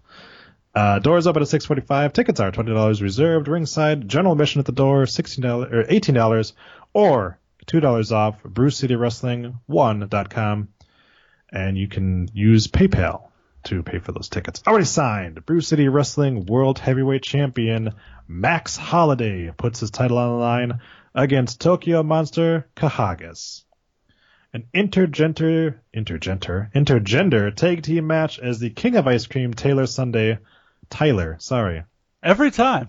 every time. It's hard. Tyler. Yeah. Tyler Sunday and Blue Phoenix Vanessa Azura will take on the Evil Threat, Evil Dis, and Evil Sierra. We have an eight-man tag team battle as Team Michigan, Malice, Cobra TA, and the Nomads take on Team Wisconsin, Russ Jones, DW Ebe, that's Dweeb, in case you're wondering, Onyx Andretti, and GFW star, oh my god, Marsh Rocket? Is that what his name is? Marche. Marche. Get a fucking real name. Now, wh- where's Uh, where's this match taking place? What do you mean, where's this match taking place? It's it's in Wisconsin, right? Yes. I'm guessing Team Wisconsin's gonna win. I don't know. I mean, also booked as the 12th annual Costume Royal Battle Rumble. That's right, you heard that right. the AIWF World Women's Championship will be on the line. They misspelled championship too. Come on, guys. Midwest Slayer Stacy Shadows will take on Tenshi. Look, I, I, Curtis- I sort of Yes. feel like after that whole making a murderer thing, there are a lot of uh, people who have a lot of opinions of people up in the Wisconsin area, and they're, you know, this this this match announcement on this website is not doing that this that that this perception any favors. Yes, that's true. Uh, remember that the card Yeah. is subject card is subject to change. I'm not going to put your little joke in there. More Fandemonia matches announced soon. Go to Twitter at BCW1 or Facebook Brew City Wrestling 1 for more information. Uh, Liberty States Wrestling returns to the John McCarthy Elementary School in Peabody, Mass. on Saturday, October 21st. Doors open at 6:30 p.m. Bell time is 7. Tickets are just $10 at the door. Josh Briggs takes on Brick Mastone. Todd Sople issues another open challenge for his No Limits Championship. and the main event sees Christian Casanova defend his Liberty States Heavyweight Championship against Ilya Markopoulos in a match you do not want to miss. I'm not going to take it out of there. I'm going to change it back every time he tries to change it. and after uh, careful consideration onto uh, who our fans are, I decided to add another member to our family of independent pro wrestlers. DOA Pro Wrestling presents Halloween Hysteria, Saturday, October 28th, at the Waddles Boys and Girls Club in Portland, Oregon. The main event is a class of a clash of arguably the two best wrestlers in the Pacific Northwest, DOA Grand Champion Ethan HD versus the former champion Mike Santiago in a no countout, no DQ, and no time limit match. They go into a lot of detail on this. Am I the only one that wishes Ethan HD was facing somebody like Mike SD? right? Or Johnny Analog. The history between these two. That is so a wrestling name that needs to happen. Next time I'm at a show and we have a student who's making his debut and they're like, we need a name for you. I'm throwing Analog. Johnny fucking Analog out there. That's great. The history between these two men is longer than some people's careers. Former tag team champions in multiple countries, both have held every championship in DOA, and both are considered top of the list for the very best professional wrestlers in the Pacific Northwest today. And they will finally clash at DOA October 28th, Halloween Hysteria, with no restraints, no countouts, no DQ, and no time limit. Dare you say no limits? Uh, maybe there might be some limits. I'm not sure. it's Super Clash of the Crazy versus the Weird in the Hollywood Hysteria co-main event as the unholy duo of Dr. Luther and the de- the, the Devil Drexel will t- will take on the weirdo hero Ravenous Randy and the warlord of weird, Sinn Bodhi.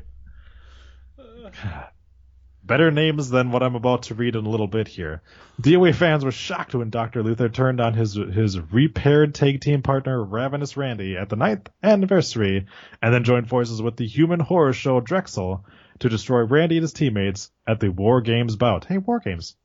Luther and Drexel issued a challenge to the Ravenous One to find a partner and face them in the middle of the ring October 28th, and Randy did just that by making call to former WWE TNA star Sinn Bodhi, the Warlord of Weird.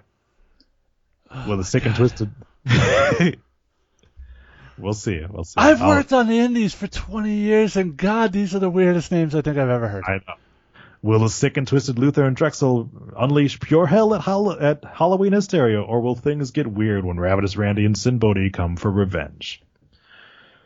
I feel like we could do an entire show based around reading match announcements from indies around the company, country, and make it would be interesting as hell. I am down for it because uh, I'm about to butcher some names here. The DOA Pure Championship will, be, will take place in a three-way dance as the champion Julian Wyatt, Wyatt, Witt, W H Y T. I'm gonna go with Wit. We'll take on HBQ Quiz and CJ Edwards. Oh my gosh, whoever get whoever writes these things is not getting paid enough. At DOA 9th anniversary, Julian Witt recaptured the DOA Pure Wrestling Championship by beating Dr. Cleaver in a best two out of three falls classic. But there's no rest for the champ, as of October 28th, he has to defend against not one, but two former champions in the form of HBQ Quiz and CJ Edwards in a three-way dance. All three men are known for stealing shows around the Pacific Northwest, and we expect nothing less, as three of the most exciting athletes in DOA try to prove who is the best pure wrestler in the Northwest. DOA Halloween Hysteria brings you a battle of the brawlers as the Lion of the Pacific Northwest, Wade Hess, will take on the former gentleman but always a brawler, Eric Wright. It won't be fancy. You're not going to see flips. What you will get is fists flying in an all-out fight. Two of the toughest brawlers in the Pacific Northwest fight over who is the biggest badass in PNW. Will the lion, oh my gosh, will the lion Wade Hess stay king of the jungle, or will the cunning and unpredictable Eric Wright strike first and strike deadly October 28th? More matches announced in the upcoming days. Advance tickets available now at doaprowrestling.com slash tickets. Like I one got, a no- little bit. I got nothing but love for DOA Pro Wrestling, but they need to make this shit a little more concise. a little bit. but We'll get there. I think we spent Uh, more time on the DOA wrestling announcement than we did the Hell in a Cell predictions. That's okay, because who gives a shit? uh, heading back over to Milwaukee, Wisconsin. Uh, Insane Championship Wrestling presents TLC Insanity Sunday, October 29th at 4 p.m. at the La Pica Lounge, car number three in Milwaukee, Wisconsin. Nothing is signed yet. Again, nothing is signed yet. It's hard for me to put over your show if you don't give me anybody that's actually going to be there. Jason. Uh, we do know some people who are going to be joining us as UFO Wrestling presents their annual Thanksgiving Eve event featuring the Turkey Rumble. It is Harvest Havoc 2017, and it takes place on Wednesday, November 22nd. That is November the 22nd at 7 p.m. This event is a fundraiser for the Tynan Community Center. Matches announced so far. The selfie-made man Vern Vicallo takes on Ilya Markopoulos. Furio Falcone versus Osiris. The Cool People will make their first defense of the UFO Tag Team Championships. Also, the annual Turkey Rumble with the following competitors already announced. Channing Thomas, Connor Tice, the Castle Island Assassin, Sully Banger, King Leon VI, Ike, and the SOG Ronnie Ribs. If you've ever seen a Turkey Rumble, you know that any and everything can happen, including yours truly winning the Turkey Rumble himself in 2014. Uh, more matches will be announced soon. Front row seats are $15 in advance and 20 at the door. General admission is $10 in advance and 15 at the door. Reserve your tickets safely and securely through the Friends and Family feature on PayPal at paypal.me slash Patrick Dillon. Title it Havoc. Search for UFO Wrestling on Facebook for more info. But as per usual, UFO Wrestling doubles down around the holidays as they also present Black Friday. That is Friday, November 24th at 7 p.m. from the Belltime Club Training Center, 40 Broadway Street, Wakefield, Massachusetts. UFO Wrestling comes back with Black Friday, the show presented by the Belltime Club. Tickets are $10 general admission. If you purchase general admission tickets to Harvest Havoc, you can purchase a Black Friday ticket for just $5. So far, the only announcement we have is that the selfie made man, Vern Vicallo, will get his title shot that he earned almost a year ago prior to his injury, finally getting his opportunity at the UFO Heavyweight Championship, and his opponent will be determined in the match between the Dynasty Bo Douglas and the Kingpin Brian Milonas at Harvest Havoc. Excellent. All right. If you would like to have a local indie included in our rundown at the end of the show here, please send us an email at rundownwrestling at gmail.com or drop us a line over our Twitter, slide right up into our assholes and our DMs, and let us know. And if you are in the Portland, Oregon area, please get me in touch with the guy who writes those things so I can give him some pointers on how to trim things down a little bit. But that does it for the rundown for this Thursday, October 5th, 2017. It has been 343 days since 52 year old Tim Storm won the NWA World Heavyweight Championship. Any relation to Toni Storm? Uh, I doubt it uh, because he'd probably be her grandfather. Uh, go to audibletrial.com slash her rundown daddy. for. Oh, that's true. Uh, go to audibletrial.com slash rundown for a free audiobook and a 30 day free trial. I don't know if anyone has ever done that ever in the history of the show, but maybe you could be the first. Follow us on Twitter at Rundown Podcast. Email the show rundownwrestling at gmail.com. We are now on Patreon. So shout out to our very first Patreon, John Vern- Venrick. Sorry, John. Uh, be like John and head over to patreon.com slash rundown wrestling to become a patron. Currently there is just one reward level, the Rundowner, which for $5 a month grants you one patron only episode of the Rundown, which we will be recording soon for you, John. Yeah, And we should, we should else- talk to John. John, get in contact with us. Tell us what you'd like to hear us talk about in a special Yeah. episode. and uh, and thanks thanks for the five bucks. Leave us a voicemail like Sal did, and we'll try to decipher what he said. 217-863-6967. That's 61 rundown 7. Or even if you don't want to leave us a voicemail, if you want to leave us, if you want to call the Google voicemail line and just play Shinsuke Nakamura's promo so we can try to, see what Google Translate does with it. We'd appreciate that too. Hey, that works. Find us on Facebook, facebook.com slash rundown wrestling, uh, where we post all of our episodes as well as other content when we feel like it.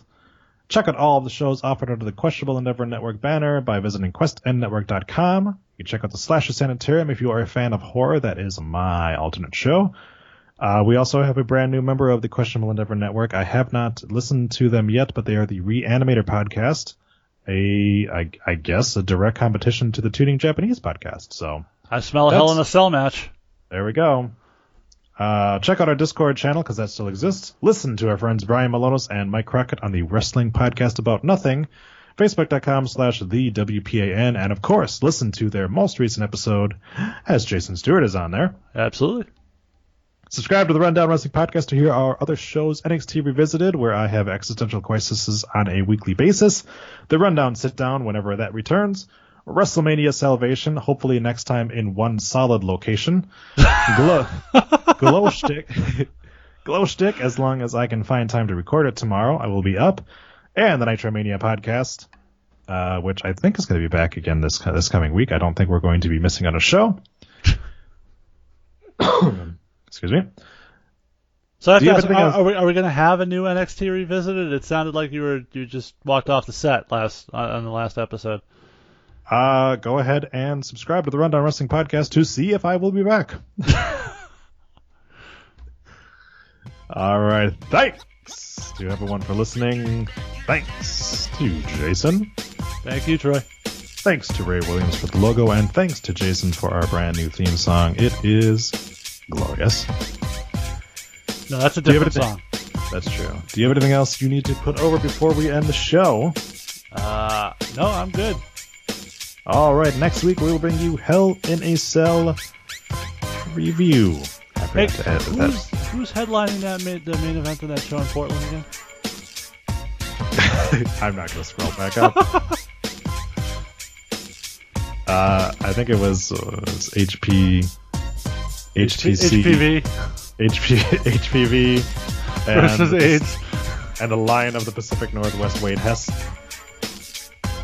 as well as, as well as you know Tony Analog.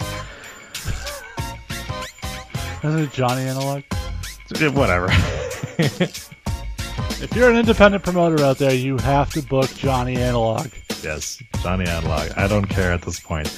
If I need you, somebody The guy's not flashy, he's not crisp, but he gets the job done. That's right. That's right. And his finishing move is called the tune in. All right. Thanks. and we will see you next week. See you next Thursday. Bye bye. The Rundown Wrestling Podcast was created and subsequently abandoned by Adam Salzer and is produced and edited by Jason Stewart. This episode was hosted by Troy Bozen and Jason Stewart. We are a proud charter member of the Questionable Endeavor Network. Check out all our shows, including our other wrestling shows, the Raw Attitude Podcast and the New Blood Rising Podcast, plus articles, Twitch streams, and more at questendnetwork.com. And tune in next week for an all new episode of the Rundown Wrestling Podcast.